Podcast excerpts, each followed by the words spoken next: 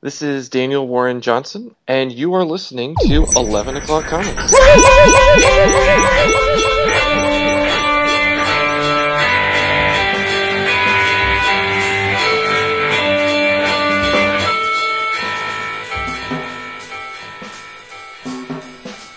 Very enthusiastic woohoo.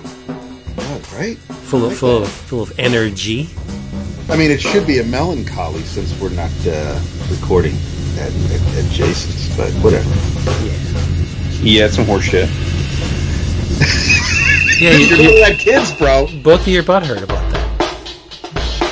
About not going to Heroes? Yeah, you're, you're, you're both feeling it. Jason's pulling his hair out in animated gifs. Right. Buddy? He doesn't have much hair. No, I was going to say, I'm, I'm freshly shorn, so... Up and top. Oh, God. Oh, yeah, all right. Well, I'm pretty much a hairless... I'm hairless. I'm like, you know... Yes. I'm clean as a whistle. There we go, everybody. Hey, this is eleven O'Clock Comics, episode eight hundred fifty-eight.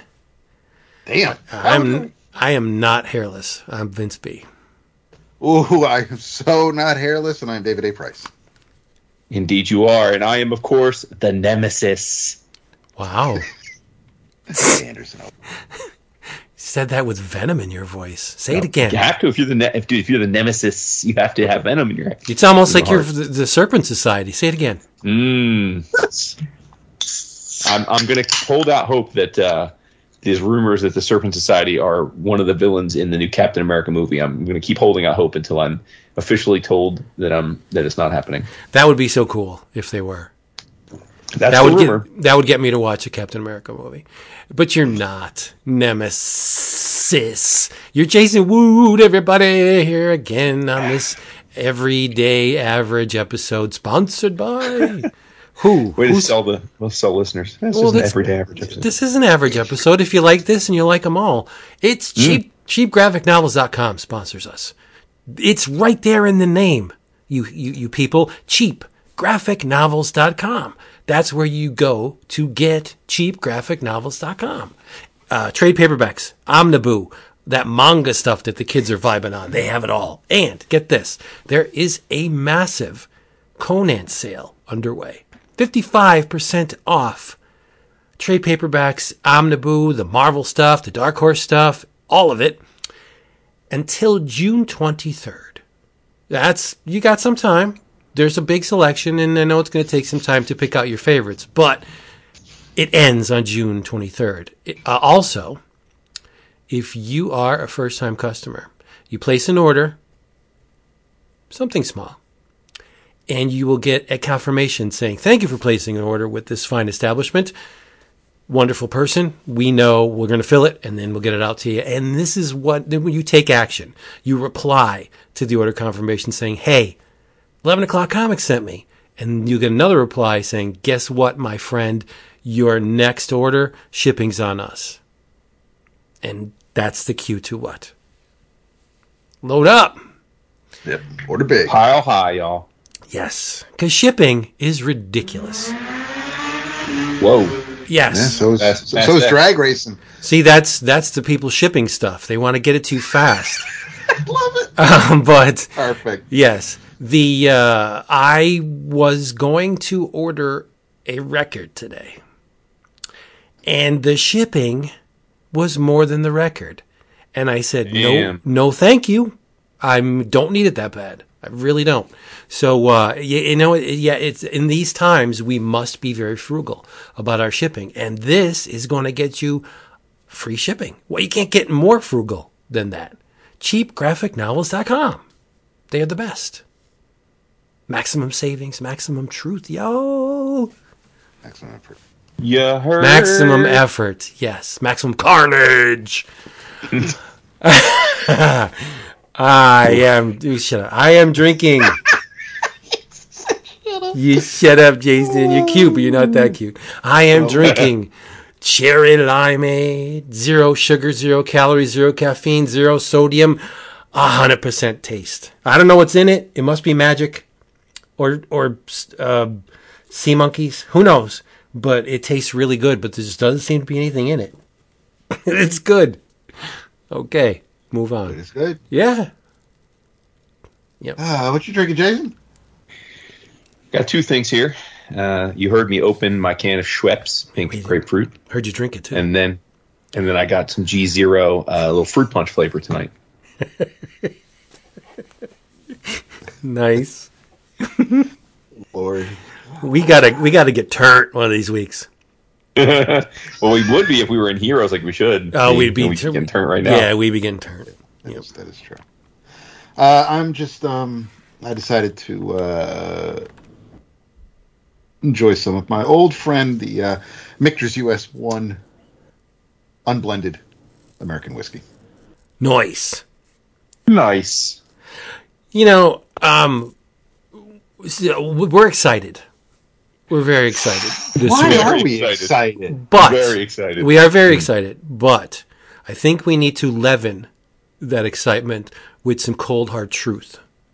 Oh, and okay. yeah, and this week we lost a giant. Oh, for sure. I know you don't go in, you know, with with a death, but you can't help it. It's deserved here, I yeah. think. It, it's you can't. There's no way to try to just. You can't brush over it. You can't just say, "Oh, B T W, R I P" There's nothing. It it des- he's deserving of it. It's and we're not. We're we're not trying to bring the room down because we're going to celebrate everything that he gave to us. So how is that not Jesus? Jesus. How is how is that not? No, it's it's. It's it's a time to celebrate. It it is. It, it, yeah, un, unless you're John Junior, right? But and family. Oh, sure, well, of course. Yeah, right. But I mean, but, uh, and, and, we haven't been specific, but we lost John Romita Senior Yes, this week. Yes. Um, if you want to talk architect, yeah, he was one of them. He was one of the guys that established the look and the feel of the Marvel Universe. He was the dude that they brought in to quote. correct or to yep. fix Gil Kane.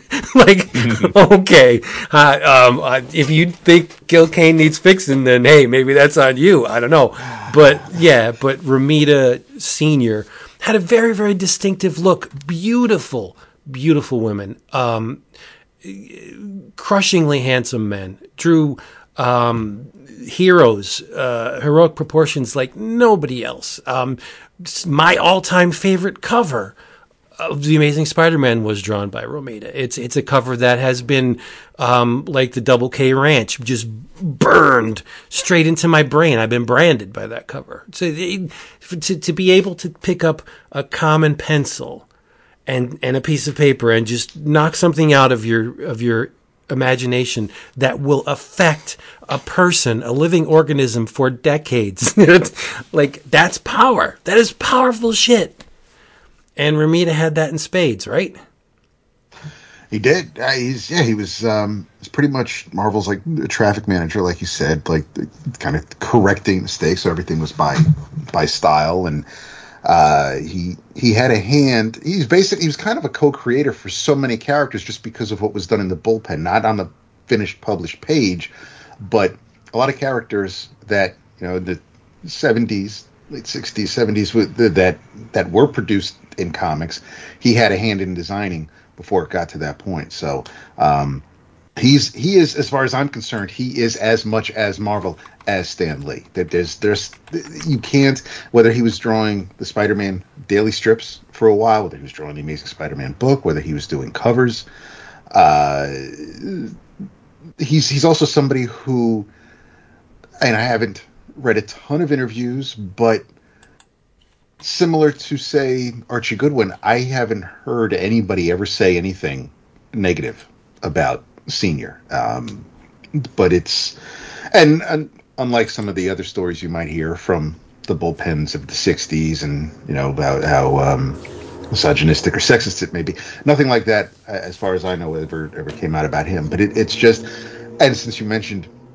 Gil Kane, I guess that's something that, that he and uh, that Gil and, and, and Kirby have in common since both publishers decided to try to fix right. what they thought was uh, was wrong with the, with their flagship characters. But um, no, I it, it's yeah, it I, I, I loved seeing the uh, the collaboration with the Romitas when when when uh, John Junior would draw something and, and Romita Senior would ink him and and. I, He's just a very distinct style. I love the look of the characters. He's the reason why Spidey and Peter looked the way they did for decades.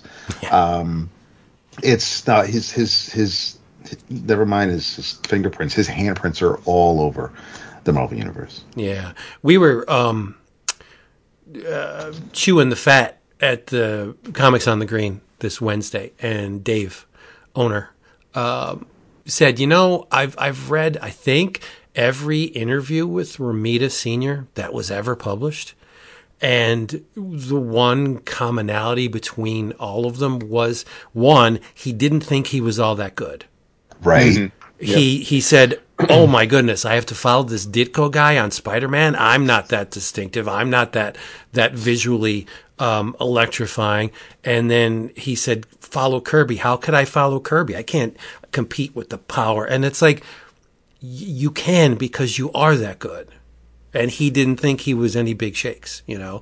Um, and he never, ever, uh, to to uh, push the flip side of what Dap was saying, he never, ever badmouthed anyone in, in, in an interview or in print or, or at, a, at a, one of the trade shows. Like, he, he was always complimentary. If he didn't think, I don't even know, but if he didn't think you weren't that good, he probably didn't say it, right? Because mm, he was just a right. gentleman. Like, the guy was a class act all around. Yeah. Yeah, I mean, his his to me, I know this is going to offend our our buddy Crusade, but but but Romita Spider-Man is the Spider-Man that I think of when it first comes to mind. Sure, for uh, me, you're yeah. not alone. Yeah, and that's of course no shade on Ditko, but it just just that's just became so iconic. And really, I mean, part of that is that his version of Spider-Man was the one that they used everywhere for marketing purposes. Like, anytime you saw Spider-Man in merch or stickers or on a logo or in a you know, opening of cartoon logo, like, it was always the Romita Spider-Man head. So, you know, that, that went a long way to that. But, um, yeah, I never got to meet him. Did you guys ever meet him? No. I I didn't. I saw him at a, a one of the, um, there was, there was a convention in the in the eighties in the city. Um, mm. But it was, it was where, it, it was when I got those Paul Smith knockoffs too. Um, some dude was just trying to basically trace over Paul Smith. So I picked up uh, Scott Summers' headshot and and Logan. But and, and what was funny is when I bought those, and I'm still walking through what was basically Artist Alley, one of the artists um, asked what I had, so I showed him, and he says, "Oh, I didn't know Paul Smith was here." And I was like, "No, I got it from and and that." But I didn't know. I wasn't as keenly aware of, of of necessarily different art styles. I just saw that it was Cyclops and one of my favorite characters, so I got it. But uh, Romita Senior was, I didn't say anything to him. I didn't know him at the time. It was I was too young, but he, he was at that con that time. Mm-hmm. Yeah, never had a chance. And, I, you know, I guess you could say he was the Marvel version of Jose Luis Garcia Lopez, because he he like he was on all the underoos, all the I, most of the value stamps were um, the Marvel value stamps. Yeah, were, were, yeah, were, exactly. So, shots, yeah. He was just the, the template. He was the guidebook, the Bible. Um, so yeah, and pretty much defined the Kingpin. Not only um, like Spider-Man, like uh, Peter and, and, and Spider-Man, but the Kingpin is all Romita Senior Like yeah. on one hundred percent. But, uh, yeah, just an amazing, amazing craftsman. Uh, uh, from what we hear, a hell of a nice guy. And, and uh, tip of the hat if you wear one. Uh, and if you don't, just bow, because the guy has earned it. Yep. Yeah. Yeah. And, I mean, it's it's it's interesting because he um, – the way my mind works is when he passed, I thought, oh, man, I, I wonder how many characters he created. And then I went and looked. And it's funny, I guess, because – unless you were Kirby, you didn't create many characters at Marvel. Like, it was, like, you know, like like you they he obviously worked on a ton of them, but he didn't create as many. He, he's only officially credited with thirty-two Marvel characters, which is a lot. I mean, like, that's no, that's obviously, but it, it's not like I would have expected to see hundreds, you know, just because yeah. he was so prolific. And um, but certainly in terms of the the Spider-Man mythos, he, he I mean, he created the Punisher, he created Luke Cage, um, you right. know, created. Uh, no, he didn't. Did he create Crane? No, he didn't. Yeah, he, no, George Stacy he created. Uh, but he he, is, he he did the template for, for Gwen. Like, maybe Gwen yeah. existed before he got his hands on her, but yeah. Gwen will always. And he even created Mary Jane, though. Even Mary Jane looks like yeah is is uh, yeah. Romita Senior Well, he, yeah, he's that's Romita. He said he. Uh, I read. He said that uh, he used Anne Margaret as the model. That was he was trying to draw Anne Margaret. So. Good choice. Excellent yeah. choice. Yeah. Bye bye Birdie. Yep. So. All right. And, of course, most importantly, he created Rattler, one of the uh, aforementioned members of the Serpent Society. So. Thank you for all that and Rattler. Yes, yeah, that's yeah. right. So, that's right. Um, R I P John Romita Senior Yes, indeed. Yep. Yeah, man. So, the uh, the exciting part of this Woo. week, uh, it, was, it was a weird uh, Wednesday. Um Full confessions, we knew, as did seemingly many people, uh, that, that uh, Daniel Warren Johnson was going to be doing the Transformers at Image. We've known this for a, a long time. Judging by the uh, the internet uh, reaction to it, I, I feel like half the internet knew too. Yeah, so we're not we're not special at all. But, right. uh, but we were Dan- special that night. Yeah, Daniel was super excited when he was telling us, and he swore us to secrecy. You can't tell anyone. I'm just excited. And and when he let fly, I thought it was like the perfect marriage between uh, somebody I love and respect and those big ass robots that have been around in our lives forever. Mm-hmm. So uh, push comes to shove, this Wednesday we get the release of a book called Void Rivals, number one, which was written by Robert Kirkman, illustrated by Lorenzo De Felici, with color art by uh, Mateus Lopez. And uh, it was a stealth launch of something that they're calling the Energon Universe yeah. at, at Image. Crazy. Um, and it even yeah. has its own little corner box. It the, does, right? The E U. It's, the got, E U yeah. it's fucking crazy. But um, so here's the, I was lucky enough to get a copy. Why? Because I really like Lorenzo uh, De Felici's art.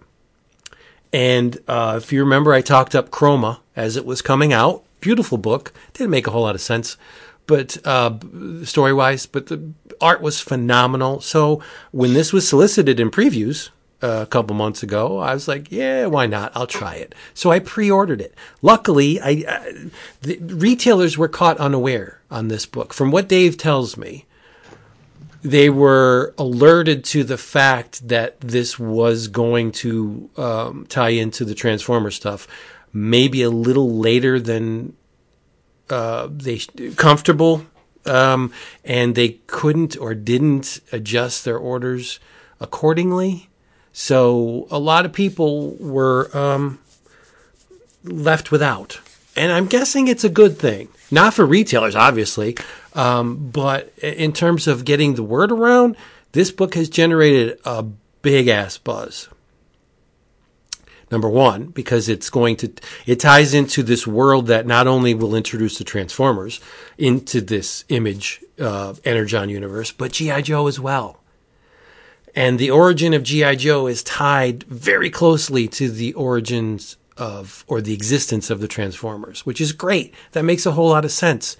But um, this would all be for nothing if the book wasn't good. If Kirkman didn't put up uh, or shut up, the, it would be like, yeah, this is ex- this is great, this is fun, okay, whatever. But the book was kind of lame. That's not the case here because the book was really, really well done. Which is good because it gives me hope that we're going to see some great Transformers G I. Joe stuff at Image. Jason, you're quiet. What What do you think? Dude, you're so funny when you say that. Like, what, w- would you want me to be talking over you and interrupting you? Like, oh, that's, right. It's so crazy. Like, you literally were setting it up, and they're like, quiet. Like, I'm waiting for you to finish. Dude. All right, good. Yeah, I, this book was so well done. Yeah, I mean, I I was, um, I mean. You know, I kind of have a standing rule. I try the first issue of any Image comic. So um, I was, you know, but yes, like you said, going in, I I didn't, oh, didn't have huge too. expectations. Good. In fact, um, you know, Dap every week on the Slack does a thing where he asks us to all list our five books that we're most excited for that week. And Uh, and, and I did not mention Void Rivals in my five. It wasn't it wasn't one that I was like clamoring to read. I was planning on reading it, but it wasn't something I thought, well, damn, I can't wait to check this out. And I will say, um, I know you mentioned Chroma. I, I De Felici and Kirkman have a long-standing partnership because they were the he was the co-creator of Oblivion Song, which right. uh, is probably like the least read of Kirkman's books, I feel like, but it went on for thirty plus issues. Um, and, and De Felici was the, was the artist on that and co-creator. So they have a long standing relationship, but, um, yeah, man, I mean, I'm reading this book and I'm like, oh no, this is good. You know, I'm like, oh, this is cool. It's kind of like, um, you know, like, like it, it's not, it, the opening salvo wasn't breaking any ground. It's, it's, it's, it's a space, it's a space book where, um, two, two people have crashed onto a desolate planet. They are mortal enemies. From from from either species or planets, I'm not sure which, but but their their peoples are are are bitter, you know, almost perennial enemies. Like it's embedded in their culture to even talk to each other or reveal themselves to each other or acknowledge each other as a crime in their in their in their world. They're they're basically bl- this blood oath to kill each other, but they're trapped on this planet, um, and their only hope of getting off is working together, seemingly. So uh, yeah, this is not that's not a new setup, right? Like like there's lots of it's like Enemy Mine. It's like you know, very much, that, you know that's the obvious comparison. Yeah, of course. But, right. But the and, thing, and, and, I mean, you're, I think mm-hmm. you're underselling it. That now we get two races intertwined with the Transformers G I. Joe mythology.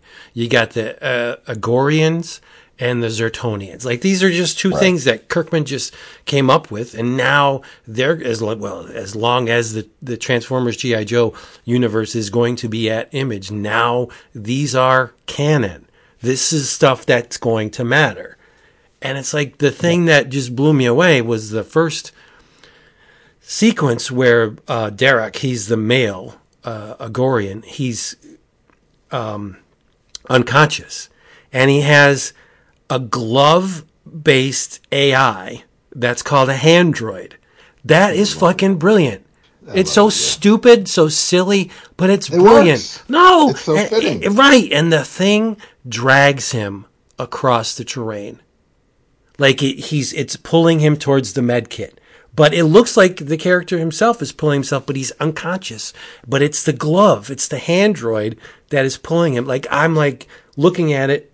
And I had to look at it more than once because you don't really know what's going on first couple pages of a comic. You got to get the lay of the land and, and the visual language. You got to soak it up. But this thing is, his hand is pulling him and it's talking. I'm like, this is insane. It's it's just so much fun. And it's mm-hmm. it's zero pretense. Like it's not fluffy or, uh, you know, um, it, it's not lowbrow, but it's not exactly Philip K. Dick. Like, yeah, no, it's, it's not. not. It's fun. It's like right. what? And and you know, I don't have a, a a big a long history with Kirkman. Like I've disliked more than I've liked from him. We don't want to get into it, but I'm just saying. But this, I thought this issue was really well done. Go ahead. I'm sorry. Yeah. No. I mean, I, I agree. And and then as they're trying to figure out how to get off this planet, both of their ships are jacked up, but they realize that there's a, a another ship. Uh, and I got to give De Felici credit because when we first see the ship in this uh, three-quarter splash, it's wedged in between two rockets like a quarry, and it's kind of wedged in between them. And you see the well, what we now know to be a wing, but at the time I thought it was just like the back tail of a of a of a giant ship. And uh, you can't really tell what the ship is in that. It's just that you can see it's a giant ship, and they're like, oh, wow, this is amazing. And then you turn the page, and you may or may not realize, but then you look and you're like, oh, wait a minute. Like, I recognize that shape.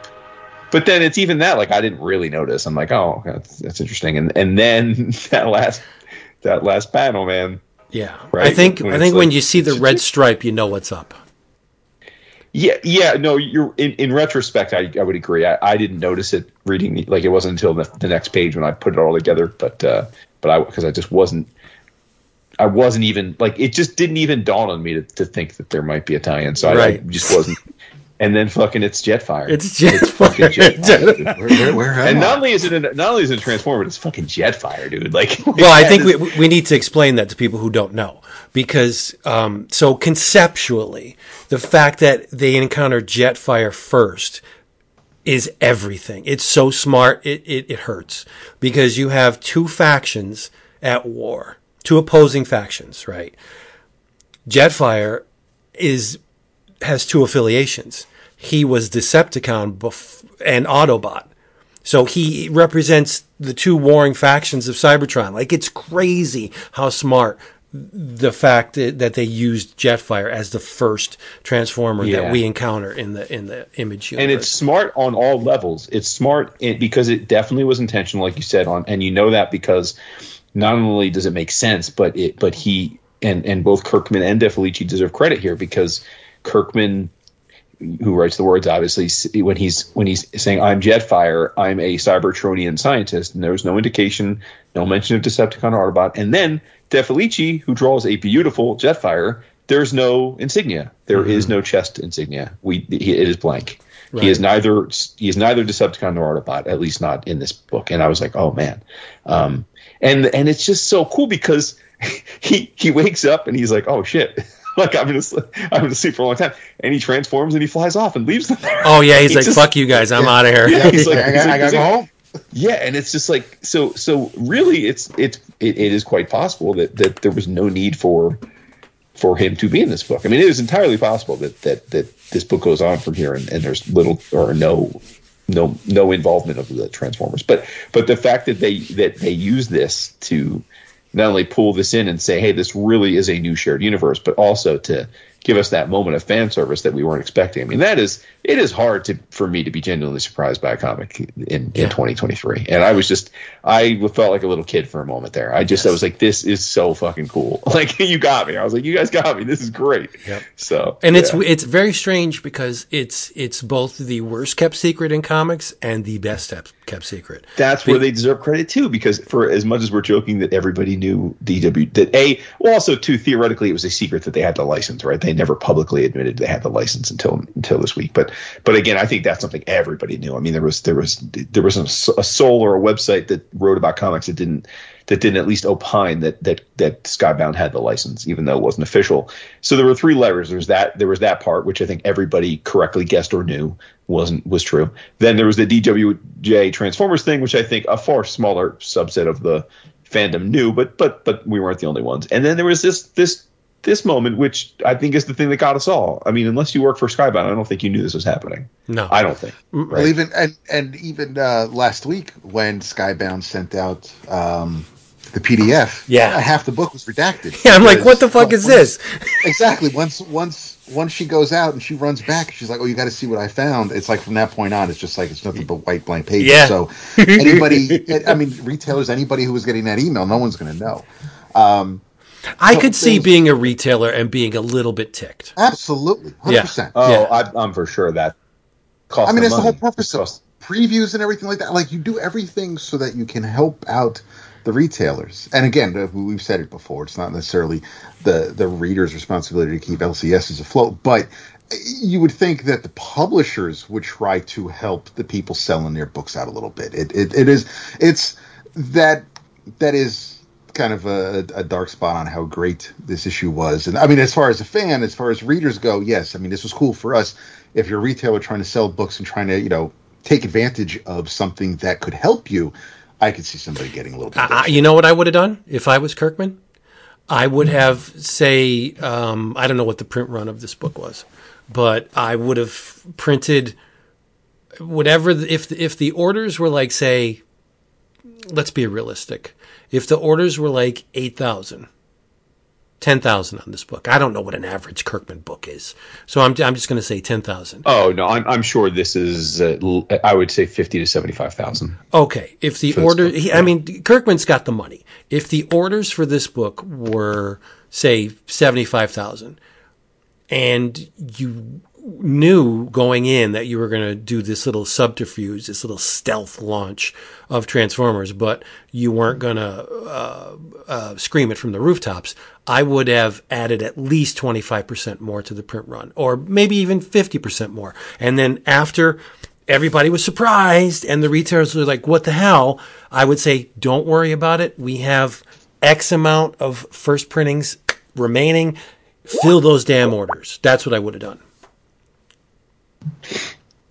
Well, I think their plan was was was a little different in that they probably knew that this would be a surprise and that they'd go back for a second print run. And they've, uh, I just posted in the yes. Skype that they, they've just, they've today they launched the, the first two variants conveniently, and they are both, they both Jetfire cover variants. So like right. this, the cat's out of the bag now. And, uh, and I would imagine that, that, although it's not my bag, lots of people are very much cover chasers. I would imagine that that first variant cover with, The, the with Jetfire. Now, interestingly, in that cover, there's an Autobot logo, um, but but I would imagine that cover um, is going to be massively ordered. like, well, like, there, there's for the first issue, there's uh, one one in a hundred uh, D W J cover. That's oh well, there you go. That's yeah. going for I mean, money. And and the the the uh, the variant, the, the list of, of artists for for the first cover. Um, Ethan Young, of course, Mateo, you got Jim Chun, Matthew Roberts, Rigel, our boy Alex Rigel. So, I mean, there, there were a ton. I mean, that's just a couple, but there were a ton of of, uh, of variant covers for the first issue by some really, really talented artists. I could see somebody. Yeah, getting, I'm just talking about for the second printing, the second yes, printing. Yep. Yeah, yeah. Yeah, I could see somebody who um, lives and breathes on first printings being pissed off about this. Like, I'll get over it. I, yeah, I, I, like to get it. I'm I'm glad I got one, but I know that if I didn't, I would be able to get one, a second printing next week, and I wouldn't care. Right. Um, but because I'm sure there's going to, other than the cover, there's not going to be anything different between my issue and their issue, whatever. Um, but man, the the excitement when I, I turned the page and it was Jetfire, like Jason said, it was crazy. It, yeah, you posted in the Slack, wow, wow, wow, wow, wow, and I'm thinking. Like everybody, like, what book did Vince just finish reading? So of course, then I then I did what Dap and I have the advantage of that they all don't. I hopped over to our our our E O C Slack, which is just three of us, and like looked at w- what you've been reading because we keep a little log. For those that don't realize, we all try and keep a little log of the stuff we're reading, at least the stuff we we would we would be cool with talking about. And uh, I'm like watching you, looking at your thing, and I'm like. Nothing. There's nothing new. There's nothing new. Oh, and, then, and, then, and then, and then, like an hour or two later, I looked after I was done working out. And there was like Void Rivals. I'm like, wait, really? I'm like, yeah. I'm like, Vince is like flipping out over a Kirkman book, I'm like, right? right? So then I go and I'm like, I gotta read this because, like, like I said, I had it, but I was like, all right, well, uh, you know, what? It wasn't something I felt like I got to read this immediately. And then I read it. And I'm like, oh shit! I'm like, yep. That's gonna read this too because we're gonna be talking about it. It's so hard to surprise us at this point in our yeah, lives. For sure. And they did it. Kudos to uh, they done did it. Now, what do you think of the story? Because because then it goes on from there, and and and again, I thought that the reveal, um, the cliffhanger was predictable, but I'm here for it. Like I think it could be cool, and I don't know if this is a story. I don't know if this is a series that is meant to go on a long time, or it's going to be a. Uh, I have no idea. I don't think it's a limited series. So, but but I don't you know I don't know if he's got plans for ten issues or a hundred issues or yeah. I don't know. But but I, I I thought it was cool. Like like it definitely. No, I was flying high after the interstitial sp- spoiler, so I don't know that, like, he, you know, I don't, my reaction may have been overdone in the sense that I'm like, oh, this comic is great, but I liked it. I mean, I'm definitely going to, it definitely, putting aside the Jetfire stuff, I'll, I'll definitely come back for issue number two. Well, in for a penny, in for a pound with me. So if I'm going to be, um, you know, neck deep in the Transformers at uh, Image, I'm going to buy this. And the fact that they announced that Mooneyham is going to be drawing G I. Joe, I'm going to buy that. So um, this book won't leave my pull list. As long as it's intertwined with the Transformer stuff, I got to read it. According to I gotta the read back it. Matter. Yeah. I, I, it, it says the, you know, the Energon Universe has arrived and that the Transformers and G I. Joe shared universe continues every month. In Void Rivals, with the next issue coming out July nineteenth. So, I mean, it could very well be that these two end up finding another Transformer as they go looking to find out a way to, to, to get off this planet. So, um, I don't think it was, uh, oh, here's Jetfire and that's it. I But it we may not see anything in the second issue, but I'm pretty sure, because the first issue of Transformers is coming out in October. So we've got... They've got time to pad some things out so that Jetfire still has to get to Cybertron, obviously, but... Um, I think I don't. I, I don't think we're going to see anything G I. Joe related on this planet, but I, I, I think we might see another Transformer or two uh, before the first issue drops. Yeah. Well, and you know what? It's not the first time Jetfire has been woken from a very long slumber. So True. Yeah, he seems to fall. I mean, it's like a narcoleptic. He's yeah. a cyber narcoleptic. He's the Rumpelstiltskin Rumpelstiltskin of the of the Cybertron unit. Yeah. yeah. Um, so so um, when is um, when is G I. Joe number one coming out?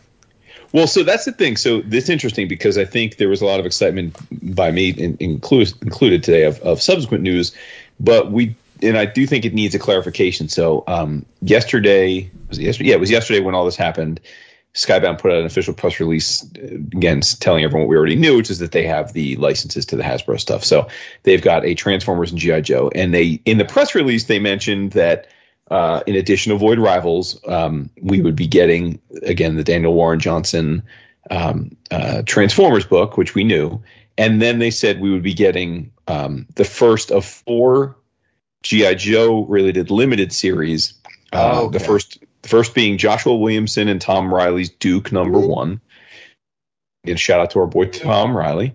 And then in January, so a month later, we'll be getting Williamson writing with Andrea Milana on art Cobra Commander limited series, and they, they have not announced the other two. So then, so that's all groovy. And but then today we got an announcement that uh, that they will be uh, continuing with um, transform uh, not transform with G I. Joe. Uh, where they will be bringing over the continuing series with Larry Hama writing and Chris Mooneyham drawing, at, and it will maintain the numbering three hundred one. Now, for for those of you that haven't been paying attention for a while, I don't blame you because the G I. Joe comics have been rough at I D W for a long time. Um, many years ago, uh, to I D W's credit, they hired Larry Hama to restart the G I. Joe comic from Marvel right where he left off. So even though they were putting out other G I. Joe comics that were had their own continuity, they hired Hama and Nostalgia Push to do the ongoing comic, and he did that for a long time for I did it many years, and um, you know picked up with the old numbering. And I even talked about on the on the show a few months back. Uh, the final issue was a giant oversized issue number three hundred. Um, And it was, you know, it was frankly, it was a bad issue, not because of his doing, because again, the art I thought was really disappointing. Um, and I think the only claim to fame of that issue was that there was a cover that had uh, hundreds and hundreds of G I. Joe and Cobra characters, and at least the, from at least the claim is that it is it is the a world record for the most characters on a comic book cover. Now I, I don't know if that's been vetted or not, but that was the gimmick. Um, but in any event, uh, so they announced, which is pretty cool, that Larry will be continuing his run on the original series with three oh one at uh, at, at Skybound, but. I think what's important to note, and it wasn't clear when the announcement was made, but it's clear now, I think, um, that will not be part of the Energon universe. Like, it's going to be – it's its own thing. It's G I. Joe, and it's going to continue the G I. Joe story Hama's been telling for thirty years. Ah. And it will be drawn by Mooneyham. But that will be separate from this Energon universe, which Josh Williamson is helming with these four limited series, introducing us to the characters. And the way it's being touted there is the the big thing on the Energon universe is that G I. Joe is inextricably linked to the Transformers. Good. Like their right. their existence, their origin, it's all tightly connected about, you know, and I'm guessing part of it is like G I. Joe forms in part to deal with the Transformers coming to Earth. But um, but so, so it will – so Skybound is also going to be doing what many publishers have done with G I. Joe, or it seems like they're going to have like the continuity for the nostalgia heads over here doing its own thing with, with you know, and, and, and all of that canon will remain, and then a reboot completely for those people that just want to get a new adventure. Now, I'm in for all of it because my I I have always wanted to love Larry's continuing run at I D W, but uh, and I'm not trying to beat a dead horse here, but the art for the most part, not always, but for the most part was terrible, like inexcusably bad, and and it really was a frustration. So that will not be the case with Mooneyham doing it, at least. And I don't know how long Mooneyham plans to do it. He's not known to be super quick, so I don't think he's someone's going to put in like fifty issues in the book. But if he gives us six to ten to twelve issues to start it off, it's going to look great, and it's going to be a fun read. So, yeah, yeah, I agree. You know, now that um, Transformers and Joe are at Image, and yes, they are properties that are owned by and large uh, by a toy company. My mind just starts to wander and think, what if some of the uh, our old favorites get remade by uh, Mister McFarlane into uh, uh, action figures along the lines of what he's doing with the forty K. Oh, you mean uh, McFarlane Toys doing Transformers and Joes? Yes. That's interesting. You know, it would be really interesting if he did the Joes because, I mean, the G I. Joe Classified line is so much like that already, right? Like, yeah. I don't... But the Transformers, yeah, that's that's a whole nother. Like pay game. Pay Hasbro some kind of licensing fee, whatever. I'm sure he, he the, I'm guessing that the forty K stuff is not coming cheap to to McFarlane. Right. And he's doing a really good job with those. But just to see like you know a Megatron with the with the cape in in McFarlane style, or you know an Optimus uh, from World Without, like it would be great. To see just limited, not, I don't want a whole mass of figures. We don't need um, Cliff Jumper, right? But just to see um, select few um, McFarlane-esque Transformers and Joes yeah. would be really cool. But I, I mean, that's just, uh, it's a pipe dream because Hasbro is a toy company. So I don't know. It's, how it's, it's pretty work. Uncanny, though. I mean, if you think about it, uh, I, I've always, I found it fascinating that Hasbro, I mean, Super seven is making Joe figures at the same time that Hasbro is making G I. Joe Classified. So it's true. Yeah, yeah. I mean, they even put out some of the same figures, which is like at the same time, which is kind of weird. Right. Yep. Either way, and I assume too. I mean, I'm sure you like. I, there's no way they're putting this kind of muscle behind this Energon Universe if this is all we're getting. I mean, oh no, they get, got plans. Yeah, we'll get multiple Transformers related books probably on an ongoing basis by twenty twenty-four, and multiple Joe books, I would assume. Yep. And I'm saying it right now. I will buy them all in single issues. Wow. Yeah. That's fun. You get to read them every, well, probably. I'm guessing they're shooting for every week that there's a Transformer or a G I. Joe book coming out from Image.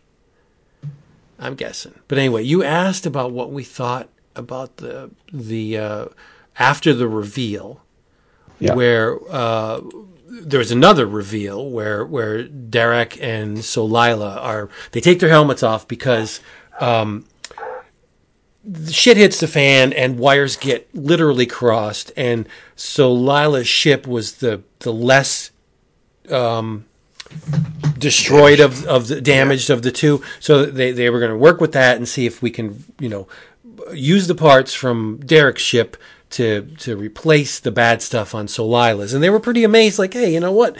The tech in these ships are not too different. It, it, it, without, with a little nudge or a tweak here or there, they're pretty similar. And they're like, oh, okay, and you should have seen it coming by that point. Because the the wires get crossed and Solila's ship goes kablooey. And that's when she leaves and finds um, Jetfire. But when they come back, Derek is inspired by what he saw with, with Jetfire. He's like, hmm, that ship... transformed and transformed again, and that was the the way off of this planet. What if we use our flight suits and the technology within them to, you know, use the tech from that and maybe get something cobbled together where we can both get off this planet? And so in order to do that, they had to take their helmets off. And here's where it's coming. You, you've seen it. They take their helmets off, and save for the difference of this little forehead gem they got going on, there's different shapes, but other than that, they're essentially the same race, same skin color. They're they're they're not human, but you know they're anthropomorphic and they they're humanoid, um, and they're like, holy shit, we look a lot alike, and that's cool because if you're going to uh, hammer home the the Cybertronian plight, they say it they said it at at, at I D W till all are one. We came from the same pot. And we won't be satisfied until we're all together again. So that's the same thing going on with the, these two races, these Agorian or Agorians and the Zertronians. They were lied to and told untruths, and they believed them as gospel. And now these two characters are finding out that maybe they were they were fed a you know a bad information, and they're both the same race essentially. That so that's cool. Conceptually, it ties into the Transformers. And it's great. And I thought it was wonderful. I'm very excited about this book. Yeah.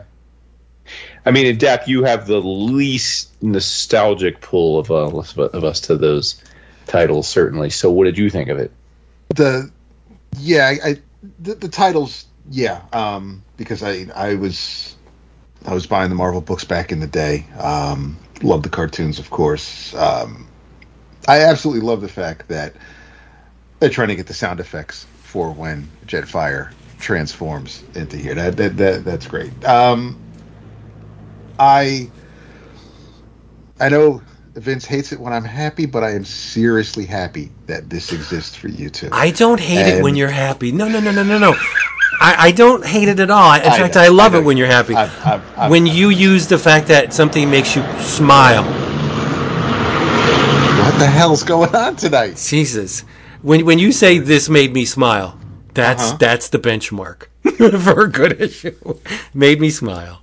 This is you say this is you gave me a hard on. I'd be like, no, yes, I, I, yes, yes. This this this made me smile. I am nice. I am extremely happy that they're going to attempt. They, meaning the people taking charge of the of the, the properties, are going to do right by you two and fans of the franchises. I, I just I, be, well, you guys have suffered for a long time, so so even this is is a glimmer, is is a light in the darkness. So, um, I will be, uh, I, I will be following along, uh, just so that uh, I, I can see what you guys are talking about. But no, I I enjoyed it a lot. I, I didn't know what to expect going in. Um, I uh, I didn't. I wasn't aware of the reveal as as um, as we were discussing things yesterday, but uh, when I finally read it, um, I I was intrigued. And, and again, yeah, the, the, the concept of of these two races, these two aliens who hate each other, uh, only to actually be the same. That, that that's not that's not new. Whether it's it's you go back to The, the original Star Trek series or everything since then. It, there's just, or like you said, enemy mine. There's just, there are, we're more alike than we are different. I'm I'm curious to see how they get off this planet. So I mean, there are a few things. It's not like it's just a free comic book day issue where, hey, here's a tease of something that that, that we're doing with the Hasbro stuff. Uh, we, we we got the. We got Jetfire, who bounced, and now we still have to deal with these two characters. And, and I'm and, and so I like that Kirkman gave us enough so that people didn't just read this issue and go, okay, well, I, that, now I can just wait till Transformers number one comes out in October, and, and the hell with Void Rivals. I think I think he left enough here where even if you just want to know about these two characters or what the hell this world is about or what their war may be about or or more about them, um, I dug that as well. So it wasn't just a one note kind of right. kind of issue where you can kind of just here it is and, and, and see you later. But I uh, the art's fantastic. Dug the art a lot.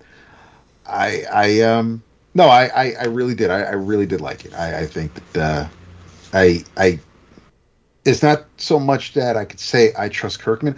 I trust Kirkman's ability to put these ideas, put these properties in hands of other people who can deliver strong stories, and and giving someone like Warren Johnson the Transformers, that's just, I mean, it's kind of tailor made. That, that that's pretty much the definition for that. And uh, Williamson has proven he he he could write good stories. So uh, the the two minis should be fun. Um, yeah, no, I'm I'm I'm optimistic.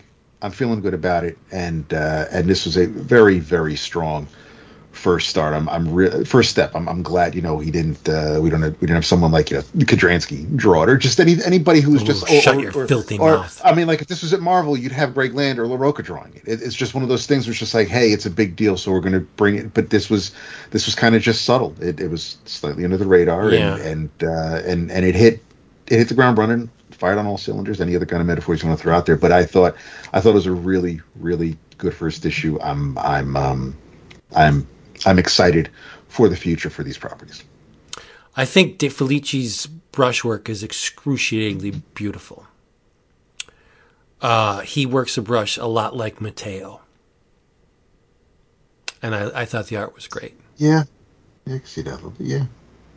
But yeah, I like the I like the designs. I like, I like the I like the, the characters. Um, it's weird. I mean, Image is doing this whole thing right now with like helmeted characters. With you've got this, you got Radiant Black, or whatever the hell other things Kyle Higgins is working on. It's just there's a lot of helmets going on right now in at Image. And um, but yeah, I, I thought uh, I thought it was, and, and of course, I mean, they need to wear helmets. They're in space suits. They're out in space, and, and then you have the uh, the the reveal, and um, so they have a reason to take them off. But I, I think uh, I think you're you're you're right with, with the artwork. I can't wait till they start fucking. Oh, they're going to. Oh, you know it. You oh, know they're going oh, they're gonna, to. They're, yeah, they're they're, they're going to repopulate this, this planet. He's yeah, like right. he's like, how about this dick? And she's like, okay. well, well, maybe they're aliens. Maybe she's got the dick. And then you hear, that's okay. Hey, that's, that's fine. Right. That's fine. It is. When Dap was talking about the who Marvel would choose for their big, it, it, for some reason it made me immediately think of John Cassaday, because remember they put him on Star Wars. Star when Star Wars, yes. Yeah. What happened to John Cassaday? Uh-huh. Not that I'm He's complaining, like, but but no, like, what happened to him? Doesn't he doesn't he have a hand with uh, humanoids? Ooh. Does he? I don't know. I, mean, I, I, I no one's, no one's really been me. looking for him, so. I just realized though, like you said, I'm like, oh wait, I'm like, it's been a minute since I saw John Cassaday around. Yeah. I'm glad that uh, Kudransky's having success with this Epic thing, because then he can go play in his own damn sandbox. Facts. And nobody's got to look at it. Well, people who aren't reading it don't have to look at it. So, good. Congratulations. Congratulations on all your success. Stay the hell off my books. Yeah. Yeah, I've, I've, and you know what? For those who think I'm, I'm spewing the haterade, nah. I've given Kudransky, by way of Spawn, a lot of money. So. Oh, yeah. Yeah, you know, a, a good chunk of change. So there we go. Right. All right. What else do we have, folks? Um, I mean, uh, a, a few, uh, two, two, three things. Um, I want to give a shout out to. Uh, and I know we joked about. I don't know if we, if we made the it's made the pregame or the but but it is. Uh, we're recording on Thursday night, which. Um, Many of our of our good friends are uh, are either already descending upon or soon will be descending upon Charlotte for Heroes Con, and we we are unfortunately not there this year, but uh, we'll be back next year. Um, but one of the people that is in attendance is uh, a gentleman by the name of Dan T, and he uh, on our Patreon Slack uh, maybe like a month or even two months ago posted. Um, a couple snapshots of art, interior art from a book that he was reading, and it was stunning. And we're like, what, what, what this book? And he, he, he said, oh, it's, it's, it's, it's Anais Nin, The Sea of Lies. And, and I'm like, huh, I'm like, uh, yeah, that book, I pre-ordered that book, but it's not coming out until June. I don't know how Dan T did it. He's a special dude. He's got connections. But somehow or another, my dude got this book like a month before the rest of us. Don't know how it happened. But the point is, he showed off some of the artwork. And I thought, holy shit, am I thrilled that I pre-ordered this book. Uh, and I really pre-ordered it mainly because it's Fantagraphics hardcover. And, and that's generally all I need. Uh, I have incredible faith in Fantagraphics in that regard. So it finally arrived. And boy, oh boy, did it live up to the hype. Um For those that don't know, uh, Anais Nin is not a, a, a made-up name. That is a, a it, this is a biographical graphic novel of, of sorts, um, and I'll, I'll explain why I say of sorts. But Anais Nin um, passed away in nineteen seventy-seven at the at the uh, ripe age of seventy-three years old. But she is, um, or was, I should say, uh, a very well-known and uh, somewhat renowned. Um, Um, writer. Uh, I'll say writer because she was at times a diarist. At other times, uh, uh, she wrote erotica. I think she's generally considered one of the forefathers of erotica, particularly feminist erotica. She was one of the first women, uh, front women, one of the first, uh, one of the first women to publish uh, very explicit erotic stories for a long period of time. Um, and this book, uh, who is, uh, which was written and drawn by uh, Leonie, uh, so L E O N I E, Leonie Bischoff, like Eric Bischoff down. Um, Leonie Bischoff, who I believe is, she is, um, I believe she's Swedish. Um, I apologize if she's Swiss. I'm pretty sure she's Swedish. But either way, uh, she wrote, uh, she wrote and drew the book. Um, and she basically pulled, um, she pulled... parts of uh, Anais's life from her own diaries. Again, I said Anais is, is diarist. Her her best known works are um, are are probably uh, her diaries. She she her diaries were, were published in many forms, uh, both both uh, while she was alive and then and then um, and then posthumously. Uh, and uh, Bischoff pulls from those to tell the story of Anais from basically right when she's married um, to probably, uh, I, I don't, I'm guessing like maybe a ten to fifteen year span. Um, now, a couple things about this book. It is, um, it is, dist- it could be perceived as disturbing at times to some, um, beyond that it's sexually explicit. Um, and that's because there's incest in it. And I bring this up because I do think it's important to know. And I also think it's important to note that, um, it's in there because it's real. She committed, she, she had an incestuous sexual affair with her father, uh, completely, um, uh, what's the word? Uh, uh, uh, consensual. It was, it was of her doing, um, as an adult woman. She slept with her father. Uh, so again, like this is taboo stuff, right? It's, this is not like stuff you would normally, like many people might read that and immediately be put off. And so I want to, I want to forewarn people that that is in here. And, and, and that is not like, if you know anything about her or if read anything about her, that is a well-known thing about her life. So it's not, you know, again, this is not like some kind of shocking realization if, if you knew anything about her, but I'm sure many people that are picking this up on the strength of, of, of a recommendation or that it's Fantagraphics will have no idea about her life before this. And will probably be like, wait, what? So I did just want to put that out there, but, but the, in essence, she was a woman who was in constant search of uh, meaning for her life and purpose. And part of that was her, her trying to define her own sexual identity. And that led to her being extremely open-minded sexually in all ways, both in who she chose to sleep with, what she did with them while they were in the bed, and, uh, and was very much unapologetic about it, which was quite taboo. Remember, this wasn't written in, this didn't happen in twenty twenty-three. This happened in the early nineteen hundreds. This was like, whatever you think of taboo now, this was a thousand times more taboo when she was doing it. And she was actually doing this stuff. So this book picks up where she has just married uh, a gentleman named Hugh, Hugh Guillet. He is, uh, like her, an artist. He's a poet. But like many artists, um, he forgoes his art to pursue a more uh, financially rewarding career. And he becomes a banker, and he's quite successful. They become quite wealthy, but she hates it. She absolutely can't stand it because she fell in love with an artist. She is an artist. She's a complete creative expressive. She has no interest in, in money banking. So it really makes her fall out of love with him essentially. Uh, and that at the same time leads to her having uh, these different sexual escapades, most notably. Uh, and I think probably the reason she's m- known to most people, if, if you do know her, um, she has a long, like many, many years long affair with Henry Miller, the famous writer. Um, and also Henry Miller's wife, June, who is in some cases, at least in this book, portrayed as her true muse. Um, she sleeps with her cousin, who is uh, who's uh, w- who's gay, her male cousin who is gay. And uh, and again, this is the early nineteen hundreds. So he is, as, as most gay, gay men or women were at the time, very closeted. But she knows he's gay, and yet they sleep together. Um, she sleeps with not one, but two of her psychiatrists that she sees. Nice. Um, yeah, she, so she's basically gets, she's, she's, she gets after it, you know, and again, unapologetically.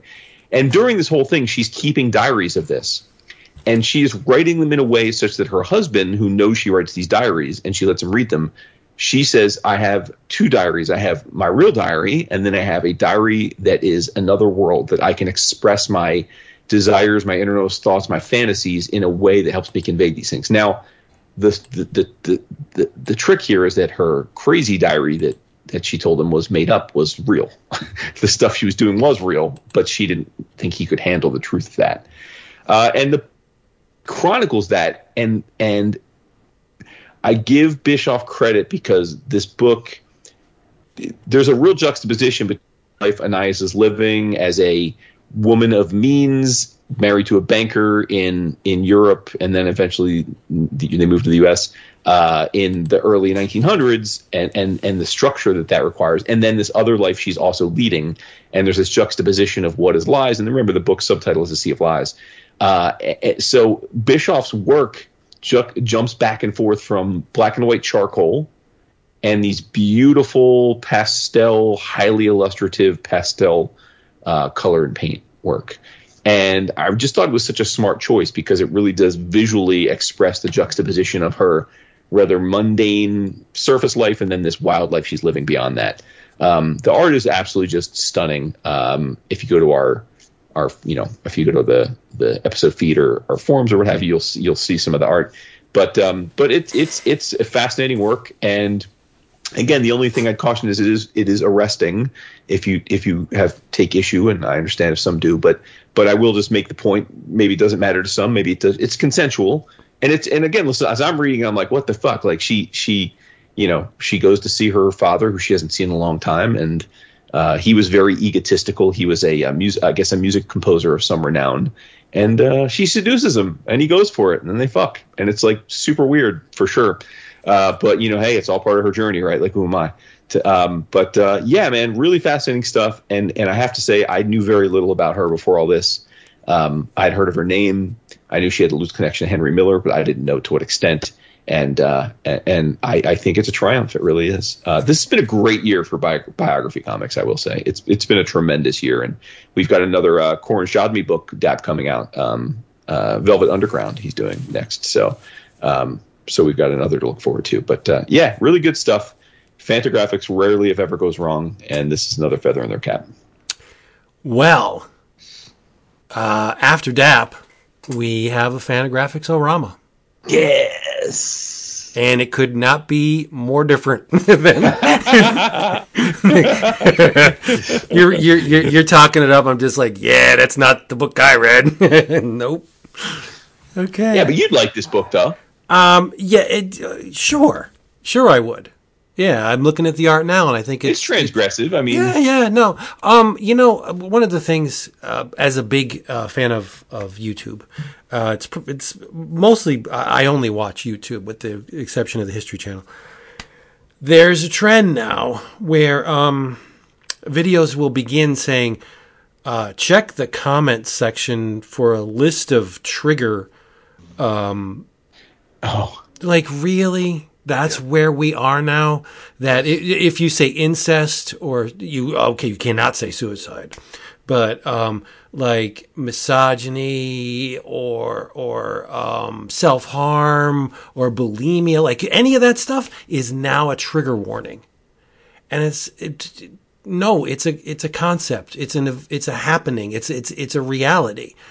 But you need to be warned that this stuff is coming? Really? I, well, I just, the definition uh, the definition of, of a trigger is that the being having it brought to your attention or exposed to it causes you to feel trauma. I mean, that's what the nature of it is. Whether right, but but I'm saying so. So it may not be. It may seem silly to you, or or or, or one of us, or, or a little over the top. But but again, that's not like that's showing your age. Like like it is a whether or not like it seems overly sensitive to us is irrelevant. Like there are people that. But whether or not we think it makes sense, legitimately do get triggered at the idea of these concepts. Like that's why I mentioned, I mean, if if if someone has gone through personal trauma where they were sexually abused or something as a child or, or you know, certainly with by a family member, there is a good chance that you're reading a book along and you're like, oh, I like and it puts you to a place you don't want to be in. And, and you know, who am I to say that they're I'd like if I if that I, I don't have a problem well, no, with them knowing that. Yeah, I understand it. I, I, but um, you know, so so what? What? What if The Exorcist was made today? Like, does the film have to come with a, a warning saying, you know, demonic possession of a minor? Like, I don't understand. Yeah, I, I it, well, it would. Have, it would. I mean, it would come with that. Yeah, I mean, well, at least once it was on T V, it would. Like, if you notice, right, like any yes. T V episode now says the very explicitly the things you're going to see. It'll say. Uh, child abuse, explicit, explicit yeah, sexual, right. you know, yeah. uh, violence to women. Like it'll it'll say that at the top left hand corner. It says it like on a Netflix. Like, and to your point, I think most people just take note of it and doesn't phase them. But but yeah, if you you know if you were, you know, I I watched a, a, an episode of uh, The Americans, that show with with and she was violently raped. And now again, I mean that show was that episode was made in twenty thirteen. So I doubt there was any warning, but today, yes, there would be a warning right up front of the episode saying this episode contains a violent, you know, violent sex act or violent, you know, sex crime or violent crime, however they would word it. But you get my point, and and and be forewarned. And and for some, they'd probably be like, yeah, it's not for me. I'm not going to watch it. Yeah, like, that's for, yeah. I get it. I mean, right? it's, it, I mean, Dap didn't read We Three because he's. I mean, again, I'm like, I'm not yeah. like. I mean, I'm not comparing. Please let everyone listen. I'm not comparing like rape and incest to being no. upset when an animal gets killed. I'm just saying, like, we all have our things, right? Like, if if you knew going in, like Renee, like like I was so surprised when Renee was willing to watch John Wick, right? Because of yeah. like what happens. It's like there are things you just know, like that. All right, I can't see this, right? Like, it's not like it's just going to put me in a place I don't like. It's gonna it's gonna consume me and make me unable to enjoy it, you know. So I and get it's, it. It's like just, it's yeah, you're you're being considerate for those. For others, it, it's there's a um, on uh, on Mastodon. You can kind of hide any sort of images. You can let people know ahead of time. They can click.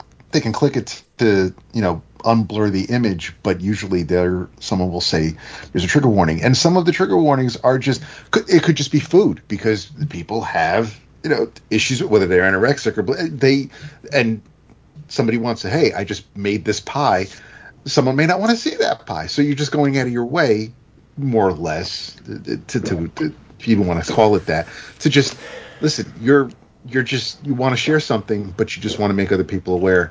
This may not be for everyone, and and it's just yeah, that's that's the way things are now. I I have no. It takes two seconds. I have no patience for that. I know you don't. No. I know. It's a, okay. There you go. I, there's, I, not to, and, and I'm not, but it similar to that. There's a show I just started watching that that started back in like two thousand something. That that would not be if it was made today. It would be completely different, and it definitely wouldn't be on network television. So it's the things things shift, man. People people's tolerance, people's understanding, everything just kind of uh, shifts after a while, and it's. I don't know. It it is what it is. I know you, you, there will be people who are going to huff and puff and be like, "Back in my day, well, it, we're not in your day anymore, Grandpa." So I just yeah. I mean, it's the thing. I can't. I can't. I can't. I can't criticize that stuff, even if it doesn't usually like impact me. Yep. Because there's lots of things that don't exist today that did exist in media back in other times that I find offensive, and I'm glad I don't have to watch. Right. Like so, it's like you know, again, like a lot of with like you know, particularly like race relations. Right. I mean. And I've we've had a conversation many times. Like I understand that when it was made, it was like socially acceptable, and so I'm not condemning those creators. I'm not saying like, oh, the fact that there was a, you know, there were, you know, racial stereotypes to the extreme at, in in old Disney cartoons makes the people who created them awful people. No, no, no. I'm not saying that, but I am saying that like, I, I think it's perfectly valid to look at a lens in whatever modern world you're living in and saying, no, nah, that's not that's not cool anymore. Like that's not kosher. Like, again, I'm not condemning its existence or saying that people should be punished for having made it. But but like I, as a consumer, certainly uh, can appreciate not having to to watch it or that it doesn't that it's not out there. So, like, again, I, you know, it is what it is. Everyone has their own path to walk, man. Like I'm like and I have no issue. You know, and that's why I like actually kind of like the idea of those thing warnings, because like it doesn't it doesn't preclude it from existing. Right. What I don't want to see right. happen is that we can't make those things. Right. Yes. Like I don't I don't want to live in a world where Anais Nin can't be made. I don't want to live in a world where. If you if you feel it's important to the story to have a violent act that you can't show that you can't have the act that that's the world I don't want to live in where where literally it's like verboten and impossible to make art that is that is that is you know like like if it can be made and then you can just make sure that people that are going to be offended by it don't see it like hey man then that's that seems like a fair compromise to me in today's day and age. Dap, what are you reading? It's like, I gotta go look at some maple gotta, yeah, let me see. What? Uh, well, I, I posted that picture on our Slack for you. Then, um, the uh, so looking over my list, trying not to step on anything that we may, any of us may may team up on. I'll um, I'll mention this annual since uh, once we're done here tonight, I'm gonna go watch the uh, season premiere of Strange New Worlds. So there's a Star Trek annual that came out. A few weeks ago, uh, what? There's a. Uh, it's weird. The cover's a little misleading, sort of, kind of, because it, it looks like um, all the different um, non-Kelvin, everything that um, all all the Star Trek shows from the original series to Enterprise to Discovery are all. That the Strange New Worlds are all involved in this story. Um, So you may look at the characters and be like, oh, cool. It, it, it's just one of those stories where everybody kind of just meets. But uh, the background kind of gives it away a little bit in that these are pretty much all holograms except for the main characters of the ongoing Star Trek series. Uh, and, and it's it's a pretty neat... It, it reminded me of the D C annuals, Star Trek annuals from, from the um, from the eighties. And... Uh, It's just it, it. There's a slight tie-in to what, what's coming down uh, with the crossover with, with with the Trek books, but um, it's written by Kelly and Lansing, Colin uh, Kelly and Jackson Lansing, uh, art by uh, Rachel Stott, and it's um, it's a pretty not, not Rachel Stott, right? Rachel Stott. No, not Stott. Oh. Stott. Uh, And it it's uh, pretty much the main character is uh, is Scotty, so I'm always happy to see that he he kind of built a failsafe into um, into this ship, and uh, a little bit of a glitch going on, and so the system is trying to um, correct itself, compensate for for the issue it's having, and uh, so the crew heads to the holodeck and they walk onto the bridge of the original Enterprise, uh, the, the the James Kirk version of the Enterprise from nineteen sixty-seven, and uh, he, he Kirk recognizes Scotty, and um, but has no idea who the other Starfleet officers are, um, reminding Cisco that you may be captain out there, but once you're on this bridge, uh, you're basically just a guest. And we find out that something bad is happening to the ship, with the ship, and uh, our crew splits up. And as uh, as as they split up, and the holodeck is being attacked, or, or the Enterprise within the holodeck is, is being attacked. It's actually going to affect uh, the rest of the ship. And they had a lot of fun with this issue because we have... Um, The Enterprise from Strange New Worlds, which is before the five-year refit. That, that that's how they're explaining the way the Enterprise looks in Strange New Worlds, being so futuristic and, well, more modern to our standards than the original series bridge is, because when Pike was done and before Kirk and everybody got on the ship, that was the five-year refit for them to go out and explore. So that that that's why the ships don't quite look the same. So... You've got a couple of crew members hitting up the Strange New Worlds Enterprise. You've got somebody going to the N X oh one from the Enterprise show. Um, you've got the Discovery ship where they meet Paul Stamets. And then you have the Enterprise, that like the H M S Enterprise from the one Star Trek movie where they were all on a boat. And that's that's ba- and then and then Tom Paris actually gets to meet Zephram Cochrane. And and so they're just... I really appreciate that that Colin and, and Jackson are having a ball with the franchise, with the characters, um, telling some really fun stories. Um, I thought it was really just um,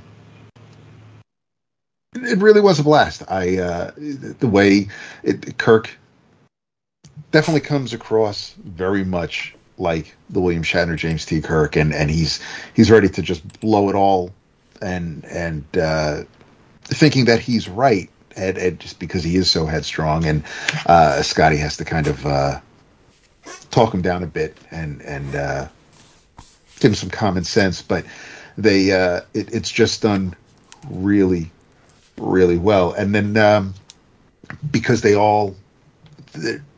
Because these holograms are basically uh, sentient beings, more or less, because they, they, they've kind of discovered a new life form, because they, they've kind of sprouted up, and and they're treating this very similar. And, and, and Data also references the uh, the the the kind of uh, droid bots, the maintenance drones that uh, that that were created by a scientist in one episode of Next Generation, and the idea was that in order to save the Enterprise, these these drones are going to have to sacrifice themselves, but they were hesitant, so obviously they were sentient. And uh, of course, one of the first, one of the tenets of the Federation is, uh, you know, explore and, and seek out new life. And um, with these new holograms, they actually find a planet that they can set up a matrix, and, and these holograms can now live on. And, uh, and, and you do, you see, you see a whole bunch of Star Trek characters from all the decades, uh, basically just hanging out in this courtyard. All the doctors are together, whether it's McCoy and the, the, the E M, the, the, the doctor from Voyager, and uh, the, the cat doctor from Lower Decks. I mean, everybody's here. You've got, uh, and, and then the crew, instead of playing poker, uh, they're actually playing D and D. And, um, and Beverly is the, uh, is the dungeon master. Actually, no, no, I'm sorry, not Beverly. Data is the dungeon master, and, and, uh, Beverly's just having, having a blast with her character. But, uh, no, as far as annuals go, it was, it, it served its purpose. As far as annuals for me, I mean, yeah, you know, you can have your Armageddon two thousand ones and, and, and your Bloodlines and your Elseworlds, and you can have your whole line-wide summer event, whether it's, you know, uh, the, the, the, the events that Marvel used to do, where they would just cobble together whatever corner of that universe and have a crossover of annuals. This was just, it was a done in one, a lot of fun with, with, with the cast, with, with the crew coming together, solve a problem. Uh, Everybody had their moment to shine. Everybody, uh, it, it, it can be a little tricky with adapting um, live action properties, but again, uh, these two guys have a really good grasp on uh, on all the characters that um, that have been on on T V and the various shows over the years. Um, but I had I, I had a lot of fun with it. I'm glad it. Uh, I am. I'm glad it wasn't an annual that wasn't necessarily uh, pivotal to something major going on. It didn't necessarily kick off something else. Like I said, it does a uh, it's it's a bit of a um, of a countdown they have on the cover to uh, to the Day of Blood, which is the upcoming event. But um, aside from maybe a line or two, uh, this this can very much um, exist on its own. What is weird though is there is an image of um, the Chris Pine Kirk on the uh, on the cover, and um, I don't really remember. As I'm flipping through it again, I, I don't really remember seeing too much uh, too much of the Kelvin universe um, in the main story. They might appear in the uh, in the courtyard panel at the end, but yeah, no, it was um, this was neat. So like I said, just wanted to talk about this because we have a couple other things that uh, that there might be some team ups on. So I didn't want to go too far deep into uh, to somewhere else, but yeah, Star Trek Annual twenty twenty-three. Um, just for Vince, it made me smile. There you go. Kelly and Lansing are the new are the new Abnett and Lanning. They really are, man. I mean, they they kind and and it's all like, I mean, except for the uh, the the Captain America book, it's pretty much like all cosmic and spacefaring stuff. Mm-hmm. Mm-hmm. Well, Jason, the moment you've been waiting for. Yes. Oh, nice. Yes. The other part of the Fantagraphics Orama. Orama. This is a book written and illustrated by a multidisciplinary artist. The guy's a, a cartoonist, a painter, musician, producer. Like he's at gallery showings. His name is Justin Graydon. Uh, you've seen his work in the pages of Now, if you're reading that, and if you're not, shame on you. Um, he is, uh, to my eyes, he fits in very well within the Fort Thunder aesthetic, and that okay. is okay by me. Uh, this is published under the Fantagraphics Underground imprint, and there's a reason why the acronym is F U. Uh, the thing that got me, it's a hardcover. I opened the book, and um, the end papers are chains, which is cool, but the title page says Mystic Debris. It's hand-lettered. It's like, okay, this is cool. But um, he endeared himself to me from this first title page because the shadow underneath the letters, Mystic is written vertically, as is Debris. The shadows underneath the letters are his name. So the shadow underneath the M is the J for Justin. Then it's Y, it's a U, right? So this plays into what he's doing with this book because there's layers of reality in this thing. Okay? Um, Jason is going to absolutely hate it. Why? You will not like this book. Why?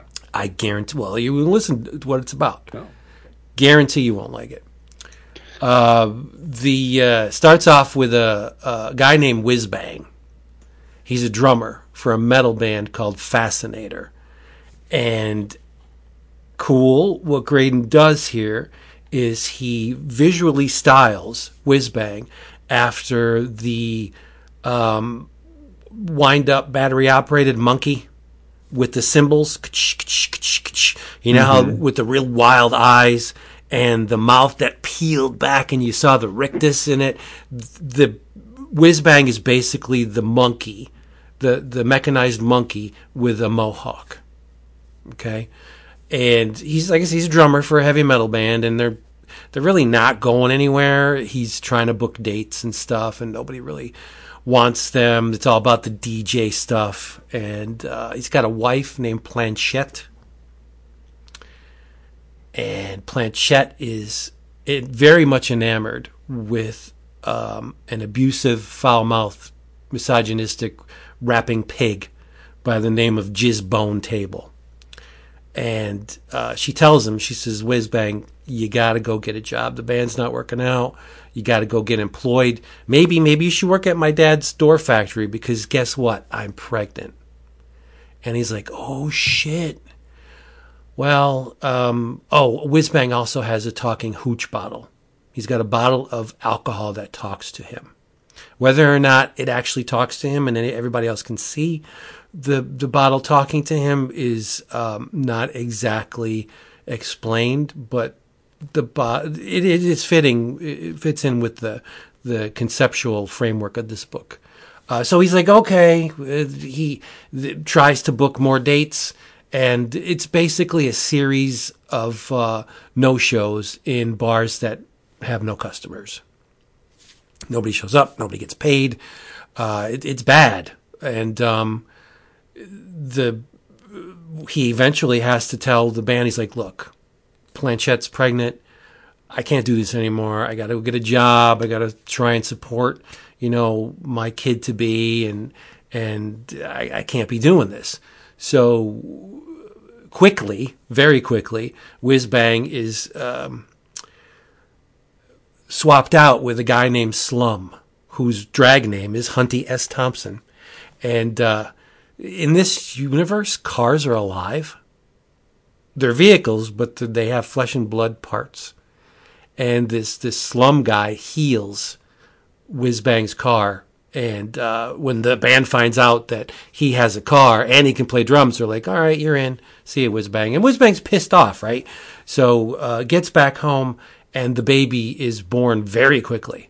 The baby's uh, male, and his name is Garburator Jelly Roll Alucard. So he's he takes a job at um, Planchette's father's door factory. It's not a leap conceptually to realize a door is a portal, and uh, an open door will lead you to um, another. Uh, reality, another existence, right? And something that is different. When you walk through a door, you exit one reality and you enter another. It's within the same conceptual space, but it's still a, another reality, a portal. Uh, so Planchette wins a contest, and she gets to follow Jizz on the Jet Set Jism Tour. And she leaves Whizbang with Garburator, the baby. So he's bringing the baby to work. And uh, luckily they have daycare. And he's working on doors and shit. And he hates his life. Absolutely hates it. Uh, his, his wife is gone. Uh, he's out of the band. And one of his co-workers comes up to him and starts preaching the joys of astral projection. And that's really where the book begins. Uh, and because uh, Whizbang starts to ast- astral project. Or at least he tries initially. And um, he's got the whole tether to his his uh, corporeal form, and he's he's trying to, to to project, and he just can't do it. Um, and and and then it gives Graydon the opportunity to play with the form of comics, because when Whizbang projects himself, he's a, the the depiction of his uh, form changes from line art to uh, photograph. I guess uh, Graydon actually made a, a whiz-bang doll, uh, felt, I don't know, it looks like cloth to me, or real hair. It, it looks like a doll made into the form of, of the, the, the monkey. It's got the, the, the, the wild eyes and the teeth and everything, but it's a photo. And he, he uses it within the same panel as the line art stuff, which is great to my eyes. Because it's it's visually arresting, it's diverse, it's it's it's complex, and it's it's like it is a different reality. A photograph is a very different reality from a line art, right? Uh, so here's the deal: um, things don't pan out for Whizbang because uh, Planchette wants a divorce because she's fucking uh, the jizz pig, and Fascinator hits it real big. And uh, they get very popular, and, and they get a lot of media attention. And so he uses the astral plane. He hits it hard to escape reality. And the book then turns into a series of adventures within the non-physical realms. And it is insane. It is just a, a, a vehicle for Graydon to just work out these id-inspired, why not conceptual scenarios. Like, for in one part, um, there's talking slabs of meat in in the background saying how much they love microwave lasagna and doing cor- uh, cocaine off corpses, right? And then there's there's this thing called Mister Repo Man that has Uh, multi-arms, and it's nasty and just beats the shit out of everything in the Sadlands. But it looks a lot like Garburator. And Whizbang's like, that's my son. And there, there, are, there are entities within the realm that are like, nah, that's that's not your son, dude. That's that's it. That's that guy's bad. Um, one of the really cool things is Whizbang becomes a maggot in one section. Becomes a maggot. And feasts on the corpse of a woman, and he gets to experience firsthand all of the unfortunate details of the woman's life, because he, you, you know, you, if you if you consume your enemies, you gain their power, right? That's along the same lines. He eats the woman's flesh, and he he relives all the sad events in her life. Like, this book's insane, but it's it's almost. Um, an exercise in just uh, stacked concepts, like really cool stacked concepts that may not work well as a, if you're looking for a linear narrative, like a, a standard and then, and then, and, this book is not for you, because it's just, it's more along the lines of what if. Like, the baby is uh, Garburator's, um, he has a pack of nannies, and they're all floating noses. They're they're floating noses. Like, how do you explain that to somebody? I'm reading this book. That's, that's crazy. Right, I'm reading this book, and the main character at one point falls in lust with this character that has, um, she she, she has a fetish for objects. And she's like, oh, you're flesh and blood. You're normal. I don't, I don't have anything. So he gets a saxophone. He, he somehow finds a way to attach a saxophone as his arm. And she's, oh, because he's an object now. And then he, he eventually becomes a stack of objects, a garden gnome. His face is a T V. Like, it's, it's, it's so weird. It's, but how do you explain this in, in language? That's why I'm like, this is the kind of stuff. If it be, if it becomes very difficult for me to convey the what is with language, then I'm loving it, because I can't. I, some of these these things, you, I, I cannot relate to you with words, and I sound. I know that sounds like a cop out, but it's not. And, and, and later on in the book, the language even becomes pictograms instead of, of words. like traditional English words. Um, it it's just, but uh, again, to play into the conceptual uh, hook with this book, there's a point in the story, in quotes, where um, Graydon overlays panels, and you really got to ex- experience it yourself, because I can tell you how it works, but you need to see it. Where um, the sequential art are panels obfuscated by other panels laid on top of them. So there's a reality going on behind the top level reality that you don't get to see all of the specifics about what's going on in the the the, the layer reality. Like, you could tell that there's something, okay, it looks like there's a character doing something, and then it switches in this panel. There looks like a pipe or something behind it, and it's, I don't I don't get it. But you see the top level reality, but you're always aware that there's something going on beneath the surface of all of the events from a certain point onward. And it's really, um, it knocks you off uh, your footing a little bit. Because I think that's what that's what um, Graydon's trying to say with this entire book, that there's there's the things we can see and feel and experience top level, but there's a whole bunch of stuff going on below the surface that we may not be aware of. And I love this book. Um, by far the best thing I've read this week. This is this may be um, the best thing I've read in, in a good chunk. Uh, it's a little spendy. It's Fantagraphics Underground. It's like maybe two hundred pages, I think. Um, and it's forty bucks. But it's a hardcover, right? Uh, it, the key the, the keyholes on the cover are very important. I won't tell you what that's about, so just read it. Uh, but this is a book that I, I I can go point A to B to C and, and tell you things that happen in the book, but unless you digest this on and, and process it on your own terms, my words mean nothing. I love the art style. It is super underground. Uh, it reminds me a lot of Rory Haynes. Um, that's a, a big, big compliment.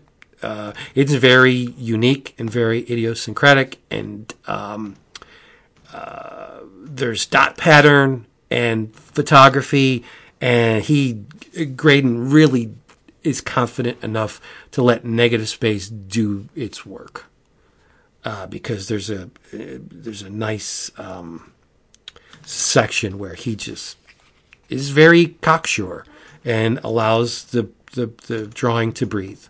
It's a wonderful, wonderful book, but unfortunately, you're not going to see a whole lot of uh, unless you go to Fantagraphics. You're not going to see a whole lot of examples of it online, which is weird. I don't know why. Uh, but it's great. It's wonderful. I love it. Maybe you will too. Mystic Debris, Justin Graydon, Fantagraphics Books.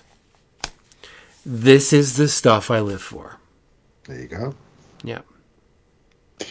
I mean, well, Fanta compares it to uh, to Panther in its selling point, so I mean, no surprise that yeah. It's up your alley. Uh, I, in, not visually, it doesn't, but but maybe conceptually, it's it's as unhinged as anything Panner has done. But um, to, to visually, no, it, they're they're not even in the same. Yeah, no, I'm just saying the uh, the Fantagraphics says it. Yeah, a cast of quixotics exists in a comics continuum with Gary Panner's Jimbo, Mark Bayer's Amy and Jordan, and Mark Bell, Shrimpy, and Paul. Yeah, if you're talking uh, realms beyond our own, like unique envelopes of of um, existence. Yes, it does resemble Jimbo, and it does resemble uh, Mark. Uh, you know the, the the stuff you you mentioned, but I think it's great, and I I, I love it.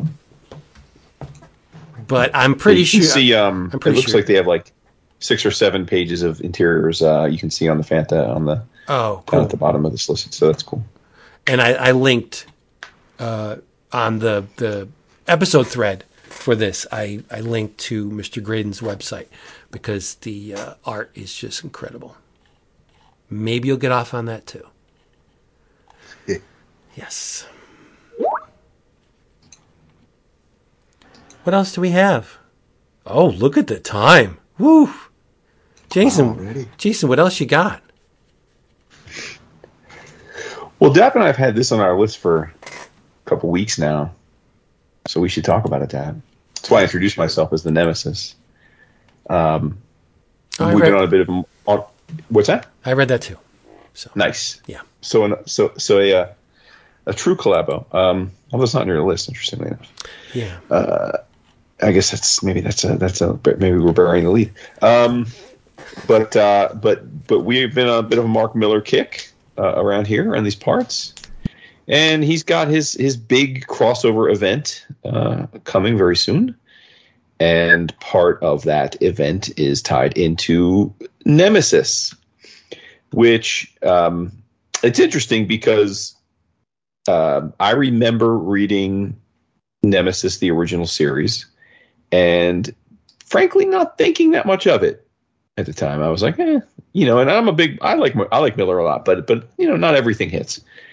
So when a lot of our, our boos were talking up Nemesis Reloaded, I thought, isn't that interesting? Like, huh? Because I didn't remember Nemesis as being all that hot. Um, but Dap and I dove in, and uh, we haven't discussed it in any way. But I, I, I'm hoping you found the same. So I, I will say two things. One, uh, I did go and reread the original four-issue uh, Nemesis same. Before I read Nemesis. Yeah, cool. Um, because I wanted to a re- remember what. Uh, what it was I, I didn't like about it. And then I also wanted to make sure, uh, because I assumed that, that Nemesis Reloaded was a sequel, that I wasn't completely lost.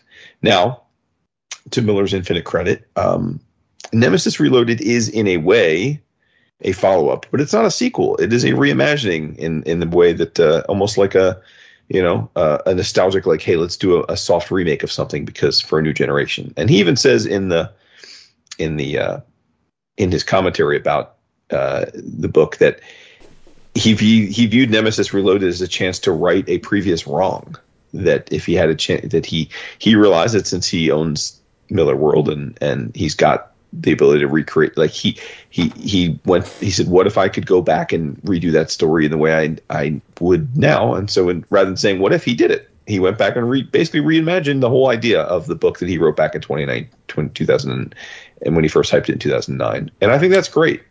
Um, yeah, so it, we went from a... Go ahead. It's Evil Dead two. It's basically yeah. Evil Dead two, where it's in the spirit of the one that came before. Almost mm-hmm. the same story, but fleshed out in different ways. That, so, sure, okay, that makes similar sense. Similar, but different, um, yeah. Sure. Um, the original Nemesis was... Uh, written by Miller, but drawn by Steve McNiven, who was uh, one of the hot artists of the of the moment for sure at that time, and they had worked together previously at Marvel. Um, and the premise was, what if Batman was the Joker? Like, that was Miller's premise, and uh, and that's kind of what you got, right? You you you are introduced to a uh, a, a villain who is clad in an all-white costume um, with a cape and a, and a mask. He looks kind of like, like the, the the suit almost looks like um, Alpha Flight Vindicator or Guardian without the ma- without the maple leaf. Um, but it's all white, and, and he is an absolute badass, almost to the point of absurdity. He he he he's like Sherlock Holmes and Professor Moriarty and and and Bruce Wayne all rolled into one with a sadomasochistic uh, bent. And he rips through a the life of a D C um, uh, police chief uh, who he we're led to believe he has deep embedded uh, issues with from his childhood, and uh, and he does everything from like destroying you know the government and taking the president hostage to killing thousands of people, all in the name of getting revenge against this particular gentleman. Um, And uh, and I read rereading that Dap. I don't I don't know if it was a reread for you or a first time, but I remember rereading and thinking, oh yeah, this is when like this is when Miller gets the most criticism. This was a version of that where it's like yeah. just over the top violence and like the C word and the F, you know, and and and fuck and like just just just to, but almost like to the point of just because he can do it. And it's like, all right, but like where's the hook, right? And and and so. It it is really fascinating to me to then read Nemesis Reloaded because I know that many years ago when I would mention Miller, I'd get groans, including from from the King over here. And then at some point, he came ever you know W came around to Miller, and I think part of it is that Miller's storytelling, I'm not gonna say improved, this has changed. Maybe it's, again, I don't want to say maturing. I mean, he's a grown ass man, but just just it. I guess he found a better balance of being ridiculous and and telling stories that that had a structure and and left you thinking, all right, cool. Um, and I thought Reloaded was like very much a comp- like it's just. It's almost like someone writing their first essay as a freshman in high school and then getting a chance to recraft it into their master's thesis when they're in grad school. Like, I really did think that you could just, it was, it was really fascinating to juxtapose the original to the new one, um, back to back. And, uh, and I thought the new one was great. It was, it was absolutely right up there with the, um, with the other Miller stuff that's been coming out of late that we've talked about that I've enjoyed. Um, and part of that is uh, is your your your boo, uh, yeah. your boo Druid, your boo, uh, your man. Well, I think listen, any he's I think anyone that's ever met him would have a man crush on him. That's true. You're right. He is a he is an incredibly handsome and fit gentleman, uh, yeah. and that is Jorge Jimenez, um, who uh, you know, probably best known to most, I guess, is for his run on Spider-Man. I mean, not Spider-Man, for his, uh, of Superman, right? Like, that's probably where people know. Yeah, but, but long, long, yeah.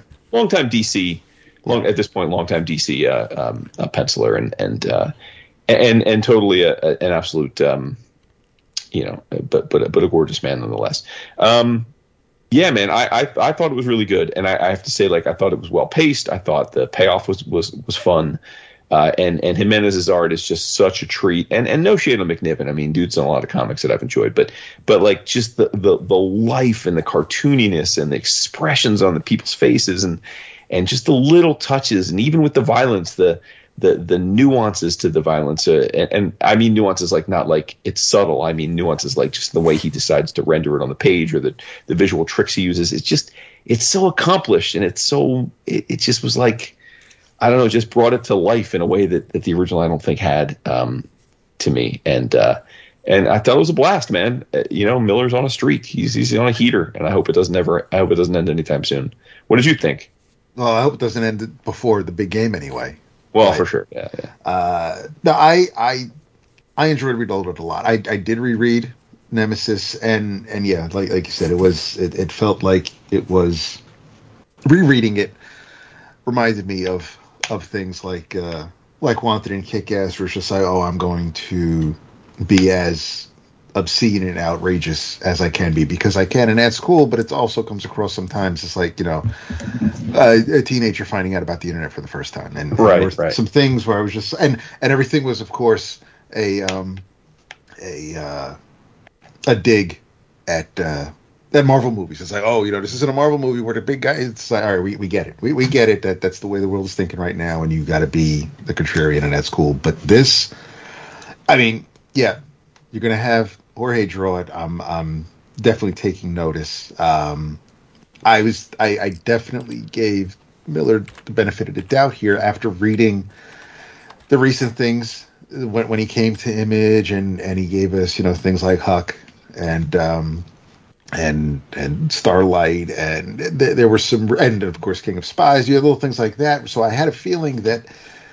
I was going to get that Miller, and and not uh, not the old Icon slash Max Mark Miller. And um, I think, you know, the five issues it hit just right. And there was a lot in the four issues in the original miniseries, but uh, gave himself a little bit more room to breathe. We got a little bit more of. Uh, Of, of uh, kind of uh, the ambiguous the, the clandestine organization where we, we, we get Nemesis's origin. Um, the, the original was kind of just, the, the, especially the way that ended, where it's just like, okay, because in the original, Nemesis uh, does not, um, basically he is bested, and then there's somebody who's behind Nemesis pulling the strings. It's like, oh, well, you know, you're You're free and clear from here on out, and we'll have somebody else now. We'll be targeting. So, so the concept or, or the idea of it was was tweaked, and and I think I definitely think for the better. And um, Yeah, Nemesis is not somebody you're really supposed to be cheering, but because he is um, as brash and uh, as violent, it, it's easy to kind of root for. And then as as we get near the end, uh, we find out the um, the the the mayor, the, the Costello, who he's targeting. Um, there is there's a very valid reason why um, he's doing what he's doing. I mean, a ton of collateral damage and, and I mean, yeah. massive, massive yeah. city blocks are just destroyed just, just to do this. But you, you definitely get his motivation. And if he has the means, if he has all these weapons, if he has all these resources, then yeah, then sure, go ahead and employ them. And because it is Miller and we're getting that big kind of popcorn action movie feel to it, it, it, it works. I mean, after reading, like I said, King of Spies and things like that, you just, you know, there's nothing subtle about Miller's stories. They're, they're going to be exaggerated, and um, you're going to be entertained more often than not. But uh, but no, I, I had I had a blast with this. This was um, this was fun. It, it it looks great. I can't get over how, how amazing. Yeah, it is amazing. I mean, yeah. every every issue is just a fucking banger. But uh, but no, I, I had no problem with this, and I'm I'm looking forward to uh, to where everything kind of. Um, mm-hmm. leads into with, with, with the big event he's got coming out next month, but it's um this this was really good. I, I you would see a lot of uh, you see Poppy Capullo in his art. I, I I saw some in this one in particular, maybe because of the subject matter, but definitely yeah, a little bit here, especially yeah. especially the mayor, the mayor, yeah, the mayor, yeah, yeah, exactly, of a yeah. Capullo character, yep, one hundred percent. Yeah, uh, and, and by the way, how about the mayor knowing his exact penis size in every dimension? Yes, that's right. That's, that's I, I was like, man, I'd be dead. I, I can't. I don't know. Vince, he he gets he's on a lie detector, and of course, if he lies, he's he's, he's done for. And he asks them, he asks the mayor's penis size, and the mayor's like, I'm trying to think. And he says eight inches erect, five inches flaccid, five point four inches girth, and I'm like, my dude is a point four. Like what? Like how many times has he measured his own dick? Like that's crazy. I was like, "Holy shit!" And he was right. He would tell the truth. He was telling the truth. Yeah. Right. Uh, I mean, I mean, little things like with the whole um, you know, Jake and Margot, and and what uh, how how integral they were. It, it's yeah, just, for sure. I mean, nothing nothing was kind of just thrown away. Everything ev- everything in, in, in Nemesis Reloaded pretty much served a purpose. And and I exactly. You know uh, what I the big juxtaposition was? Is the original Nemesis is a bunch of. It, it it's like Usual Suspects if, if if it doesn't get tied up at the end, and it's almost like a big MacGuffin, right? Like the premise is that that oh this guy, this master criminal, is going around destroying these different police policemen's lives all across the world. Now he's coming after this one, and and supposedly this one was the grand one because there was this backstory that ties back to his childhood. But then at the end, and you know, I guess this is spoilers for a few, almost twenty year old comic book, but it's all bullshit. Like he's just he's yeah. just a homicidal super criminal, and he just makes up the backstory to even more complicate and frustrate his victims. And it's like, okay, well, all right, I guess, like, cool. Like, so it's almost yeah. like how he just he gets his kinks, which again, it's a choice, but it did leave it a little hollow because it just makes it realize that like all the things that you think are trying to connect don't connect. They don't really have to connect. Whereas this is just the opposite. Like, like this dude is, is masterful, and just like Bruce Wayne, much more like Batman. Like it is all driven from something that happens in his childhood, and and and is literally like all connects at the end. And you're like, oh, and it even connects to that point. We'll leave that, but the, like there's a a fun epilogue-y type last few pages that even takes some of the characters you meet and and gives them a fitting ending that ties all into it. And it's like, oh, it's each thing, like the dominoes fall here, and they fall yeah. to a point where it makes a beautiful visual picture from ten feet up. You're like, oh, that's cool. Like that's what you were doing with all those dominoes. Um, and, and the other thing that was neat about this one is that it, it goes, it goes superhero mystical. Um, you know, this book yeah. was, was largely terrestrial in that the guy was a, he's, he doesn't have any superpowers. He's just a, a, a, a super criminal with, with tons of money and, and means and weapons. But, but, but he goes up against this, this woman, this Miss Lotus woman. And, and she's a, she's an absolute, I mean, she's, she's, she's, supernatural or superpowered in some way. I mean, she can, she's like Mirror Master. She can travel in between mirrors, and, and she uses magic. So like, it's it's kind of neat that that he that he pull that reminds us that that, that this, this is a world with lots of broader, crazier things going on. So yeah, it's so terrific, man. Um, and and like you said, Jimenez. There's a there's a panel where in the last issue where he's grilling the mayor, and uh, Jimenez uses negative space when. Um, When when Nemesis is right up against the mayor's face, like, like talking to him, and and half of well about a quarter of the of the page is just just black space where with the mayor's mustache and nose and brow. And I just thought that was such a smart choice. Like, sure, you'd be like, oh, that means you didn't have to draw, but like, no, it was such a smart choice. Like, because yeah. it's a hundred percent black space. Like, he's just not drawing in it, and it's like, it's just it was. I'm like, man, like I don't see that very often. Like, it's a really smart idea, and and it could be used lots of times in comics, but you just don't see it that often. And yeah. I just thought, man, like Jimenez was on was on on fleek with and this it, book. It's it's not a cop out because I mean the rest of that panel with Nemesis's face is oh hundred like, percent yeah no absolutely. and then and then the whole yeah. the rest of the page with all the characters yeah in it. no yeah, you're right yeah. you're right. Yeah. I think it's Reloaded is obviously the work of a more experienced writer. Right. right I don't yeah. think it's better than the original. Uh, it's different, right? But I have a theory. I think mm-hmm. back when Miller did Nemesis and the Unfunnies and that Teenage Jesus or whatever the hell the name of it was, Um, he was very much enamored with the work of Warren Ellis. I think he wanted to be Warren Ellis.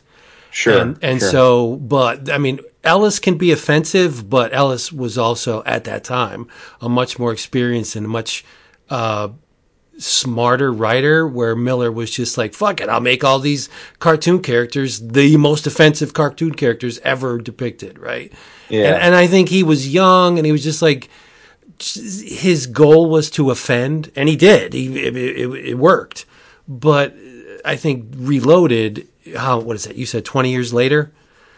Not quite. Uh, it, uh, Nemesis, the original, came out in twenty ten, so it's been right. it was thirteen years. Yeah. Okay, thirteen years, but he's much more experienced as a writer, yeah. and it's just a tighter. Uh, it's a more polished production. It's he knows what to leave out now and what to put in. Uh, but that doesn't, like I said, that doesn't mean it, it's any better than the original. I think the original's good because it's it's uh it's just offensive on every level, and it's like, fuck you, I'm just gonna do this. This despicable character is just gonna run roughshod over this city. That's kind of fun. That's cool. It is, but like I guess to me, um, I, like but then I you just, also do that in Wanted. I mean, there were it, it yeah, was, yeah. Like I said, across like more of the same, right? Me. But it's he how he didn't have a whole lot of notches on his bedpost back then. I was st- thinking like I compare what he did in the original Nemesis with, say, the President, and then I juxtapose that with what he did a decade later in King of Spies that he did in Ohio, where uh, also in that book he happens to kill the president. But like that was a super fun, really. Like, oh shit moment, because in that, you, you know, this, the the anti-hero of the book was dying, and he would go around basically wiping out all the most shitty people on the planet that he could he could get to before he died. And like, it just makes sense that he would find his way onto Air Force One and kill the president, right? Like that. When it was like, oh, that's now that's clever, right? It's just, so it's, it's it's like I compare like it's the exact same thing, but one was just like, oh, watch me watch me torture the president, and the other is like. Right. Watch the anti-hero put a bullet in the president because he's scum of the earth. And it's like, oh, okay. Like there's, it's just, it's nuanced. It's all, it's, it feels a little more nuanced now to me. Right. That's all. I mean, you're, you're right. It doesn't necessarily make it worse. Being more nuanced doesn't necessarily make it better. It, in my personal opinion, and, and again, no disrespect to your view on it. Like I, I think it's a more accomplished thing. And I think what's interesting is that how often do you see a creator say, I wanted a do-over, so I redid it. Oh, like, yeah, no, it, respect, know. yeah. And yeah. I, I, it is more accomplished. But mm-hmm. I don't think, in my mind, accomplished makes it better. Sure. Right, right. It's, visually, it's much better. Not, sure. to, not to slight, you know, McNiven, but, yeah, it's it's just... But while we're on Miller, maybe we talked about this. Like, is there a more successful... We did talk about it, right? Like, is there yeah. a more successful... Yeah, it's crazy, like... Just talking purely financial now, people. And, like, I just it's it's nuts. It's, yeah, like D A P, I have never been a, a super Miller mark. Well, yeah, I enjoyed this stuff here and there, but I'm buying into the the, the we we've read the Ambassadors, right? I'm wow. buying into this new crossover thing he's got going on, the big story yep. or whatever it's called. Like, how does that happen? How do you get me to start buying your books? Well, you put Matteo Scalera and and. uh Uh, Travis Charest on a book, and I was like, okay, now I need to check it out. And then you just you find out along the way that wow, this is pretty fun. It's well written, so I'll I'll jump with you onto the next series. So yeah, yeah. because even like, and I know we talked about his his his his own Miller World movies, but he also was the guy who wrote the stuff that largely went into making Logan and, and Captain America: Civil War as well. I mean, which is, you know, yeah. So like that's it's just impressive, man. I mean, good for him. Good. And he seems like a mensch. He seems like a great dude. He's another guy like you never hear anyone say anything bad about him. Anyone's ever met him or worked with him loves him, you know, which is cool. Well, didn't he float people a bunch yes. of he yes, yeah, which we, yeah, yeah. That, I think that's it. The last time we talked about it, he gave him the, he gave everybody a million bucks right when he got his Netflix deal. That he good never, for him. Or, good, yeah. good on you. Good on you. Which makes you wonder how much Netflix gave him, right? Right. Yeah. Because I'm sure my dude didn't keep a million for himself and then give out twenty million. sure, sure. He, yeah. Right. Like there's one. This was a, one for you, one for me, one for you, two for me, one for you, three for right. me. You know. That, that the the fact that he I mean, gave it away have, in the first place is is uh, yeah. very endearing. Yeah, I know. Yeah, it's like that, that George Clooney story. You guys know that Clooney story? After George Clooney made it, he had a dinner party um, where he invited uh, a dozen friends of different parts of his life. Um, and uh, as they're having dinner, he said, uh, I, I left. I have a present for each of you under your chairs. And uh, there was a suitcase full of a million dollars for each of them. They were just people that, that meant a lot to him in his life that weren't like famous or rich, and he wanted to he wanted to pay he wanted to say thank you. He gave each a million bucks. Wow, awesome. Pretty freaking awesome. Uh, I, I know when he was younger, and um, I mean he had he had a health scare, and it was oh did he? I forgot. I forgot. Yeah. Oh, years ago. Yeah, it was touch and go. Um, oh, it was like life or death. Yes. Oh shit. Yeah. Do you remember what it was? Um.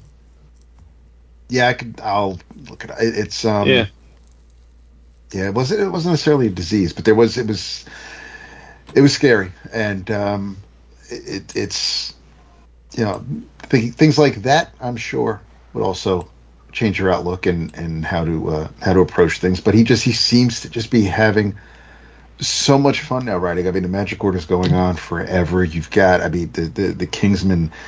The the movies, as entertaining as the movies are, that first miniseries was was a lot of fun. The Ambassadors has been has been crazy. I mean, I I don't know if we all finally finished the sixth issue, but um, I, yeah, and, and again, I mean, not everything was a home run. Like like Reborn was kind of as as great as Capullo's art was. That was probably one of the weaker minis that uh, that he's been putting out from Image. Yeah, listen, he's so prolific. They're not all. It doesn't I mean, matter, right? Exactly. But yeah, yeah, yeah, yeah, for sure. But I mean, I mean, for every Reborn, you still get, you know, you get, you get like Chrononauts, Chrononauts. was okay, right? Yeah, you know, or, or Sharpie with, with M P H was okay. You know, I mean, yeah. they're like they're not all bangers, but but collectively though, it's been a but fun the ones round. The ones that do hit hit hard, like, yeah. Like this, like Ambassadors. So yeah. So I did not know this until because you had me. I'm looking up his health issues. Um, apparently he has Crohn's disease, and, and he had a really bad reaction to the medication for it and almost died. That's that's why you're, it, it, he was in the hospital yes. for a while. But, but he's fine, fortunately. But but but I didn't know this until just now. Maybe you guys did. Um, he does not use profanity in his in his in real life. That is stunning to me. That is stunning. It's like wow. me. Yep. Yeah. He is a practicing Catholic and, and does not use profanity in his personal life by choice. Good for him. That is amazing to me. Yeah. Nice. I wish I had that restraint. No, that's that's that's wow. goodwill. Seriously. Nice. Respect, Mister Miller. Yeah, put some respect on the man's name. That's right. Yeah. All right, everybody. We hey. Oh, wait, what? Dude. What? You you run out the door? What are, you ta- what, what are we talking about? This is the last time you and I are going to speak for nearly a month, so let's let's embrace it. All right, what are we talking about? Because next week, just for the listeners, next week Vince is uh he's leaving us high and dry again. Yep. As he's wont to do. We'll we'll soldier on though. Dap and I got something special cooked up for y'all. Yes. Something special. Nice. And uh, and then the, the subsequent weeks, I'll be in Italy. So uh, yeah. So what are we gonna do about the book of the month? Wait a minute. Wait a minute. I said subsequent, and you made fun of me. How can, how do you? That's why I did it. Oh. That's why I did it. Okay. Well, are, are are we are we what are we doing about the book of the month? Are we? What if? I, What's the plan? I have no idea. I don't know what yeah. to. I don't know what to do. We'll figure that out. But uh, yeah, we will. Yeah, we'll, we'll discuss. Yeah. It does. But anyway, um, but yes, we have a little something special for you next week, and then oh, I'm sure that we'll do special things. But but um, But uh, I mean, we got to finish. I mean, Cockatoo finished. Vince, we got. I mean, you know, got to wrap it up. Both read it. You talking about Giant Cockatoo? Yeah, the Cockatoo. Yeah. I I really enjoyed it. Let me give bring my notes here. I want to tell everybody exactly who's responsible for this freaking mess. Um, it's written by by Jerry Duggan, illustrated by Scott Koblish, with color art yes. by Hi-Fi. Um, yeah, it's issues two and three were pretty much more of the same. Um, oh yeah. yeah, but I I think. If this was look, not a deep book, not by design. This was not a deep book. No, but there is some social commentary within it. Yes. Basically, yes. Each issue, Duggan pretty much reinforces the notion that mankind is a stupid organism. Basically. Mm-hmm. We're mm-hmm. dumb. We're we're human and we're dumb. We make a lot of mistakes. We're we're arrogant. We're self-centered. And um, we deserve everything we're, we get. And yep. I, I kind of agree with the guy, but uh, mm-hmm. so in, in issues two and three, the the kaiju is rampaging over the landscape and, and having intimate relations with buildings and buses and, and other things, and and so Frank um, has to swallow his pride and and flee. Uh, to the headquarters, and it's a goofy acronym. There's a just this is stupid. There's a period between each letter and the headquarters, and and they all each letter stands for something.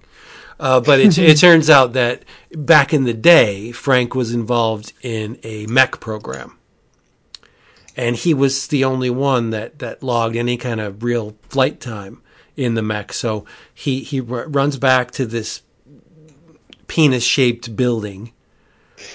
And jumps into a, a a mech called the Vindicator Five, and starts throwing down with the Coke Jew. But unfortunately, the the beast gets you know the jump on him and ends up penetrating the mech in, in various ways. Um, and and it all ends in uh, the mech.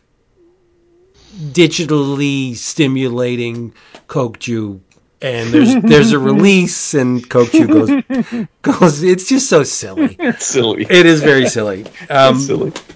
I liked it a lot. I thought Me too. You, you know it. It was one of those roll the windows down. We're we're we're going on a little ride, and uh, again, it didn't take itself anywhere near as seriously as a lot of things we read. Um, the, the mech design was awesome. Uh, they didn't really explain why the giant Coke Jew had bits bitten out of it, but that's okay. I don't really need to know. Uh, and then there's room at the at the tail end for future storylines. I don't think we'll ever see them, but uh, it's nice to know that the kaiju penis is very diverse. It comes in a lot of different shapes and sizes. Lord. Yeah. It's silly. It's just plain silly. Well, well, it was, and, and I think they were really smart in not making it four issues. They didn't overstay their welcome. It's like, all right, yeah, three issues is, is about as much as we're going to be able to get away with. So let's just hit them and run, which was very smart, I think. Um, should uh, they reprint this in an oversized format, I think Scott Kolbusch's work would benefit from the, the, the size increase because there's a lot of detail going on here. Uh, some spreads have way too many panels, and the the opportunity to see it like real big would be great because it's a big story. You got a giant mech, uh, a giant kaiju ripping apart the city um, with its penis. it's it's uh, yeah. I'd like to see this in a treasury format. Chances are very, very slim that that's going to happen, but it would be neat if if uh, we could. Ah, I thought it was fun. There's no big shakes. Samesies. Yeah, no big shakes, right? Yeah, just a nice little amuse-bouche, little palate cleanser. Yeah, yeah. Of silliness. But um, the, the fact that uh, Duggan's like, we're just a planet of idiots. that yes. that that that's what endeared it to him to me with this book because it's it's true it's dumb it's like yeah that that that like even even characters that you would think would would have like maybe a thread of of good nature between them. Like, everybody hates each other. The there's a a, a a Japanese man named Shigeru that worked at the headquarters with Frank, and there's bad blood between them. And there's just, it's, it's just like people not getting along throughout the whole book. Um, and then the the wouldn't you know it, the Kokuju emits pheromones, so everybody's fucking and dying and getting flung out of windows. Oh, that poor woman. And then the, the witnesses start fucking. It's just like, okay, yeah, there you go. I enjoyed it. Uh, but you know what I mean? It's not, I don't, if, if it appeared, this is not nice to say. Maybe it doesn't encapsulate my true feelings on it, but the, if I ever saw this on a best of list, I'd have to give it a side, give the person that wrote the list a side eye. It's not, it, it's, it's not something, I mean, it's going to be memorable because Kaiju Penis, right? But, um, as far as, Transf- but I don't think that's a benchmark. It, it's it's a fun, fun story with great art and a little bit of social commentary in there to, should you, you know, need it. It's not going to change the world, though. That's fair to say, isn't it? Absolutely, yeah. It, and remember, this was a webcomic that that that the, these guys did to entertain themselves during COVID. You could tell. They wanted to laugh. Yes, you could tell yep. that that's... Um, it's pretty prevalent that they were they having a lot. They just wanted to be silly and laugh. Yeah. Yep. And now we have an Image-O-Rama as well as a... Yes, there we go. Yep. Nice. Yes, sir. So uh, I'm going to see, looking at your list here, see what else you got on there. Uh, boy, you read a lot of Miller.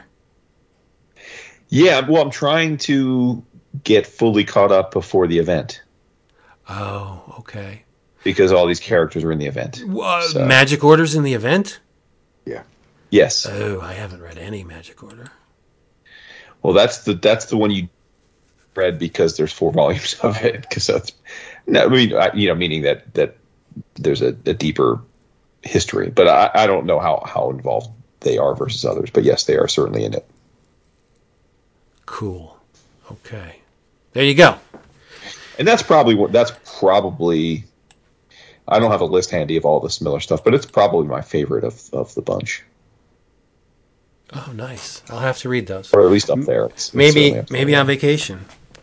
Maybe. Oh, look at you! I was going to take the the uh, Jason Aaron Doctor Strange on vacation with me because it's only twenty issues and an annual. Right. And right. I, ne- I never yeah, finished. If, oh yeah, but I've I I read the first volume and then just kind of petered out. But I have all four mm-hmm. of them, and I should read it. But maybe I'll take the Magic Order. There's four of them, you say. Mm-hmm. Okay. Four volumes. Now, Dap, both Dap and I finished the Ambassadors. Have you finished it yet, Vince? No, didn't read six. Okay. Right. Okay. I get it. Hey, well, it's a double-sized issue, so yeah. Oh yeah. Huh? Okay, there's that. You be busy. I'm very busy. Jesus. All right. So what do we do? Got to go down the uh, YouTube U F O for, rabbit hole for a few hours. Oh, it's freaking busting. Yeah, people are going. I know. People you, are losing their goddamn minds. They fired are. Up. You're fired up. Yeah. Well, we'll see. We'll see about that. All right, everybody. Hey, uh, thank you for being here with us one more time around. Uh, remember, if you buy graphic novels, omnibuses, z-z-z-z, and uh, manga, and you want to save money, where do you go? cheap graphic novels dot com. It's right in the name. Uh, remember, they're having a massive Conan sale, fifty-five percent off until June twenty-third. Place an order, respond to the order confirmation email, and say that we sent you, and you will be given free shipping on your second order. It's crazy. cheap graphic novels dot com. In your travels, I read... what is going to be a contender for best anthology of the year. Yep. And oddly enough, it's from Oni. Yeah. Crazy. It's called yeah, just, Xeno. It. Yeah, nice. it's it's um it's called Xeno with an X, but the sound is what you want to uh, focus on. This thing is written. There's a whole bunch of people on this. Written by Melissa Flores, Jordan Thomas, uh, Phil Hester, Christopher Condon, Daniel uh, Izari is an illustrator. There's Shaky Kane on here, Eric Gapster, and Nick Cagnetti. Uh, uh, without saying too much, it's uh, so it's an anthology. I think there's there's four stories in the first issue, all of them coming at you from different angles, but that's a very good thing. The covers by Matt Wisniewski are groundbreaking. They're amazing. But is that, you know, a surprise when we're talking Matt Wisniewski? I don't think so. I think the first cover is is one of the better covers I've seen. And it's so different. It's so strange. And issue two is even, uh, it's in the same ballpark. But uh, when I look at this Wisniewski work on the covers here, it takes me back to the Bronze Age. These look really bronze to me. And like Kenneth Smith. It's crazy. Um, uh, there's a story about a guy that gets, uh, a blind man that gets eye implants. Very expensive eye implants. And he starts to see things that no one else can see. Um, there is uh, a Shaky Kane illustrated story about McCarthy era Uh, fear, xenophobia, hence the title of the uh, anthology. Uh, the commies are going to infiltrate. Um, it, it is uh, then the, the the Phil Hester story is uh, I won't say it because Dap hasn't read it, but the the best of all of them is uh, a story called The Chip that appears at the end. Uh, where a man is, uh, a gamer, is implanted with a revolutionary um,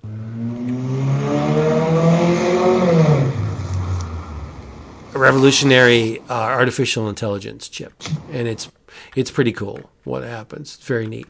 So uh, if you want to get in on the ground floor of this anthology, I believe it's only four issues. I think you're right. Yeah. Uh, so this is oversized, too. Uh, head on over to um, your favorite place to get these things and buy Xeno from Oni. It's great. Covers Do alone it. should knock you on your ass. Yeah, you're not kidding. uh, well, I guess I'll save Griffin for when you come back, Vince. Yay. Um, and... Well, I won't talk about that because ARC hasn't finished, but I will say I was a little bummed. I should have expected it, though. Um,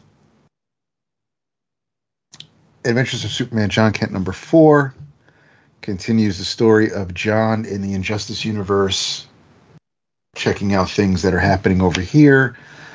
Um, really neat seeing him here because he is surrounded by people who uh, seem familiar to him, but are obviously not the same. He um, he does come face to face with Damian, um, but Damian in this universe appears to be on the side of the Superman of the Injustice Universe, whereas uh, Batman and Catwoman and Harley Quinn, they, they're more or less on the side of the angels here. Um, and John also goes and looks for this world's version of Jay, his boyfriend, back on on his world. Um, but what what bummed me out a little bit, I mean, I'm always happy to see my man's work, but um, I'm a bit bummed that uh, after three issues with great art by Clayton Henry, Derek Robertson is here for the fourth issue, and and their styles aren't exactly um, all that similar. Um, again, great to see Derek. Uh, just just a little bummed that uh, that we couldn't seem to get more than three consecutive issues, especially for a miniseries. That that, that those are little things that kind of just sting a little bit. But um, but as far as continuing this story, John is of course going to have to try to figure out a way to get home because uh, his tethers to uh, to his universe were um, were destroyed, and eliminated um, earlier in the story. But uh, seeing him kind of uh, with this slightly new power set where we get uh, Electric Blue John Kent um, making some, trying to make some quick work of uh, of the people, the characters, the the heroes he, he comes across. But yeah, it's it's um you know, Damien's gonna Damien, of course, um, and looks like for the penultimate issue we might get a little bit of a of a showdown between the sons of uh, Batman and, and Superman. But we'll um we'll see where uh, where the rest of the. The rest of this miniseries continues. We only have two more issues left, so I am um, still along for the ride. Curious to see where Taylor takes this and, and, and wraps things up before um, bringing John back to his planet and uh, or his universe and um, continuing whatever else is going on in, in the corner of the Superman universe. But in your travels, Adventures of Superman, John Kent, number four. Uh, still solid with the story. Great art by Derek. Um, But if you were hoping that uh, Clayton Henry was going to continue, um, you'll be not disappointed. You'll just be, it, it is what it is. So, yeah, that's my In Your Travels for this week. Yes, In Your Travels. Read some manga, people. Open up your eyes. You know, like there's comics that are made outside of the United States. You know what I'm saying, Vince? Maybe you should try something like a little manga every now and then, you know? Oh, my God. Um, just step on my head. Just yeah, hold me no, down, no, step no. on my head. I'm, ki- I'm kidding. Well, I'm not kidding about reading the manga, but, but I'm obviously teasing you. Um, yes, read Demon Slayer Kimetsu no Yaiba. Wow. Um, I mentioned that I've been watching um, – now I'm watching it in serialized like a T V form, but it's – as I've come to learn, it, it wasn't all – anyway, I'm watching the anime with my youngest son at his at his request. He he watched it already, and he said uh, – we, we were looking for something to watch together, and he said, Dad, let's watch Demon Slayer. I think you'll like it. So um, – and he was right. It's it's it's it's uh, terrific. Uh, the anime is terrific. We're uh, most of the way through the – what is presented on Funimation is the second season, but as I've come to learn, uh, the first half of this second season was actually released as a film um, in Japan and then cut up into episodic uh, versions for uh, consumption after. And um, – And as as I've come to find out, the the uh, that particular um, the, it's called the the Mugen Train. Uh, it's it's the highest grossing um, Japanese film of all time, um, which uh, that that's interesting. But anyway, um, I was so taken by the the anime that, you know, one of the issues we've often talked about with manga is how how um, many of them are just so long running. It it's, it feels daunting sometimes to jump in. And this is a complete. This is this this manga came has come and gone. It it came out from twenty sixteen to twenty twenty. It's twenty-three volumes. So I found a box set of all twenty-three volumes um, via the interwebs for relatively inexpensive. So I picked it up and I'm through three of the volumes, and um, it's awesome. I mean, listen, the anime is very faithful to the to the manga. So um, I mean, I'm not.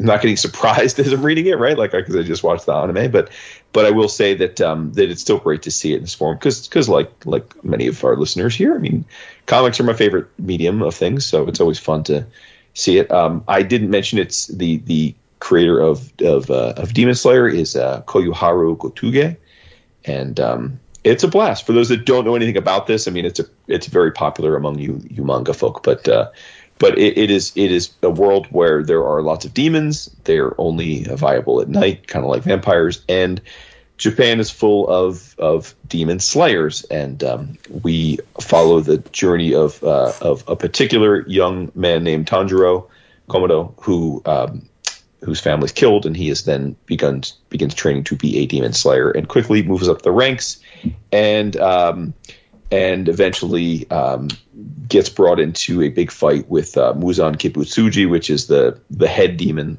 kind of like Dracula. He's he's the he's the boss boss and the most powerful, and they move up the ranks. He's got a, a uh, and, and what I love about this is, like, it's almost like uh like like you know, a great kung fu movie or, or something from the old days where you move up the ladder. Like there's um th- there are, are are lots of lesser demons, and then there's a, a group of of of, of twelve Uh, main, like, lieutenant demons that are uh, there's there's a bottom six and a top six, and then uh, Tanjiro and his crew have to get through them, and, and then ultimately leading to, again, a battle with uh, with with Kibutsuji. So fun stuff, man, and just, just incredible action. And uh, and look at me, I'm loving a manga. So so you, you can teach old dogs new tricks. You really can.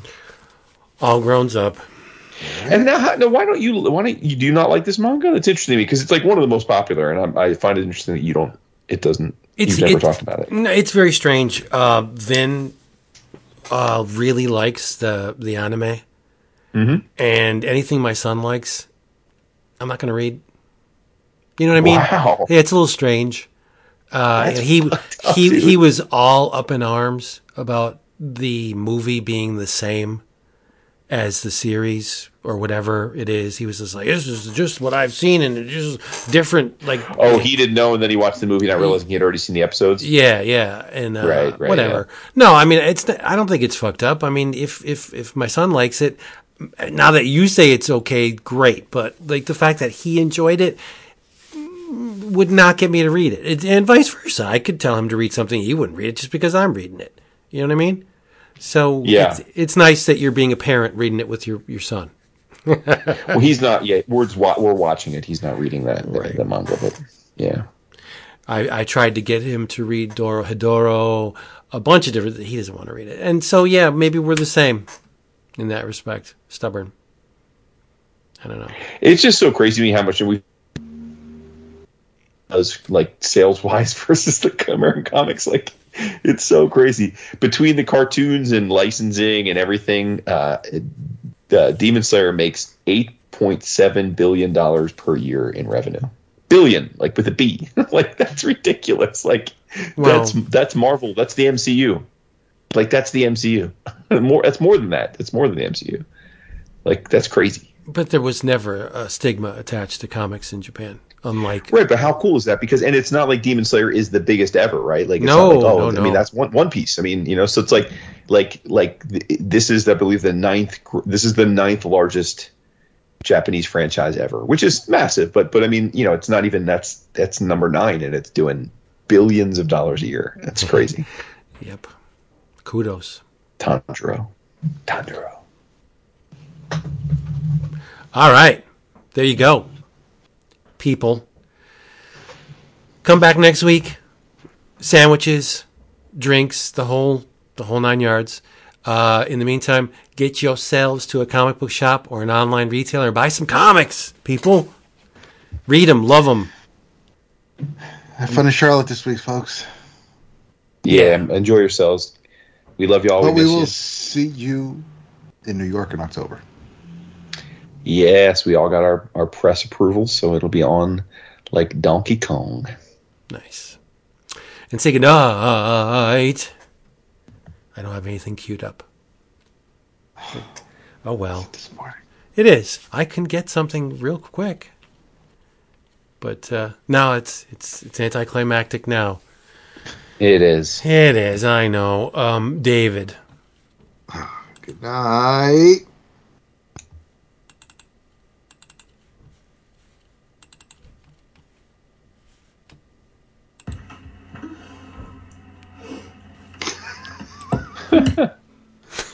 David. There you go.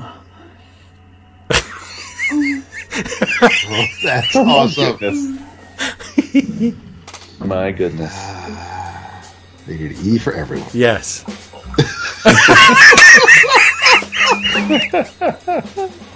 Is that Donald Duck? Oh boy. Yes. All right. We will be back next week. We love you so much. Hopefully God. Our guest doesn't do that. For real, dude. It's not fucking Jesus Christ. Bye. That's it for that one.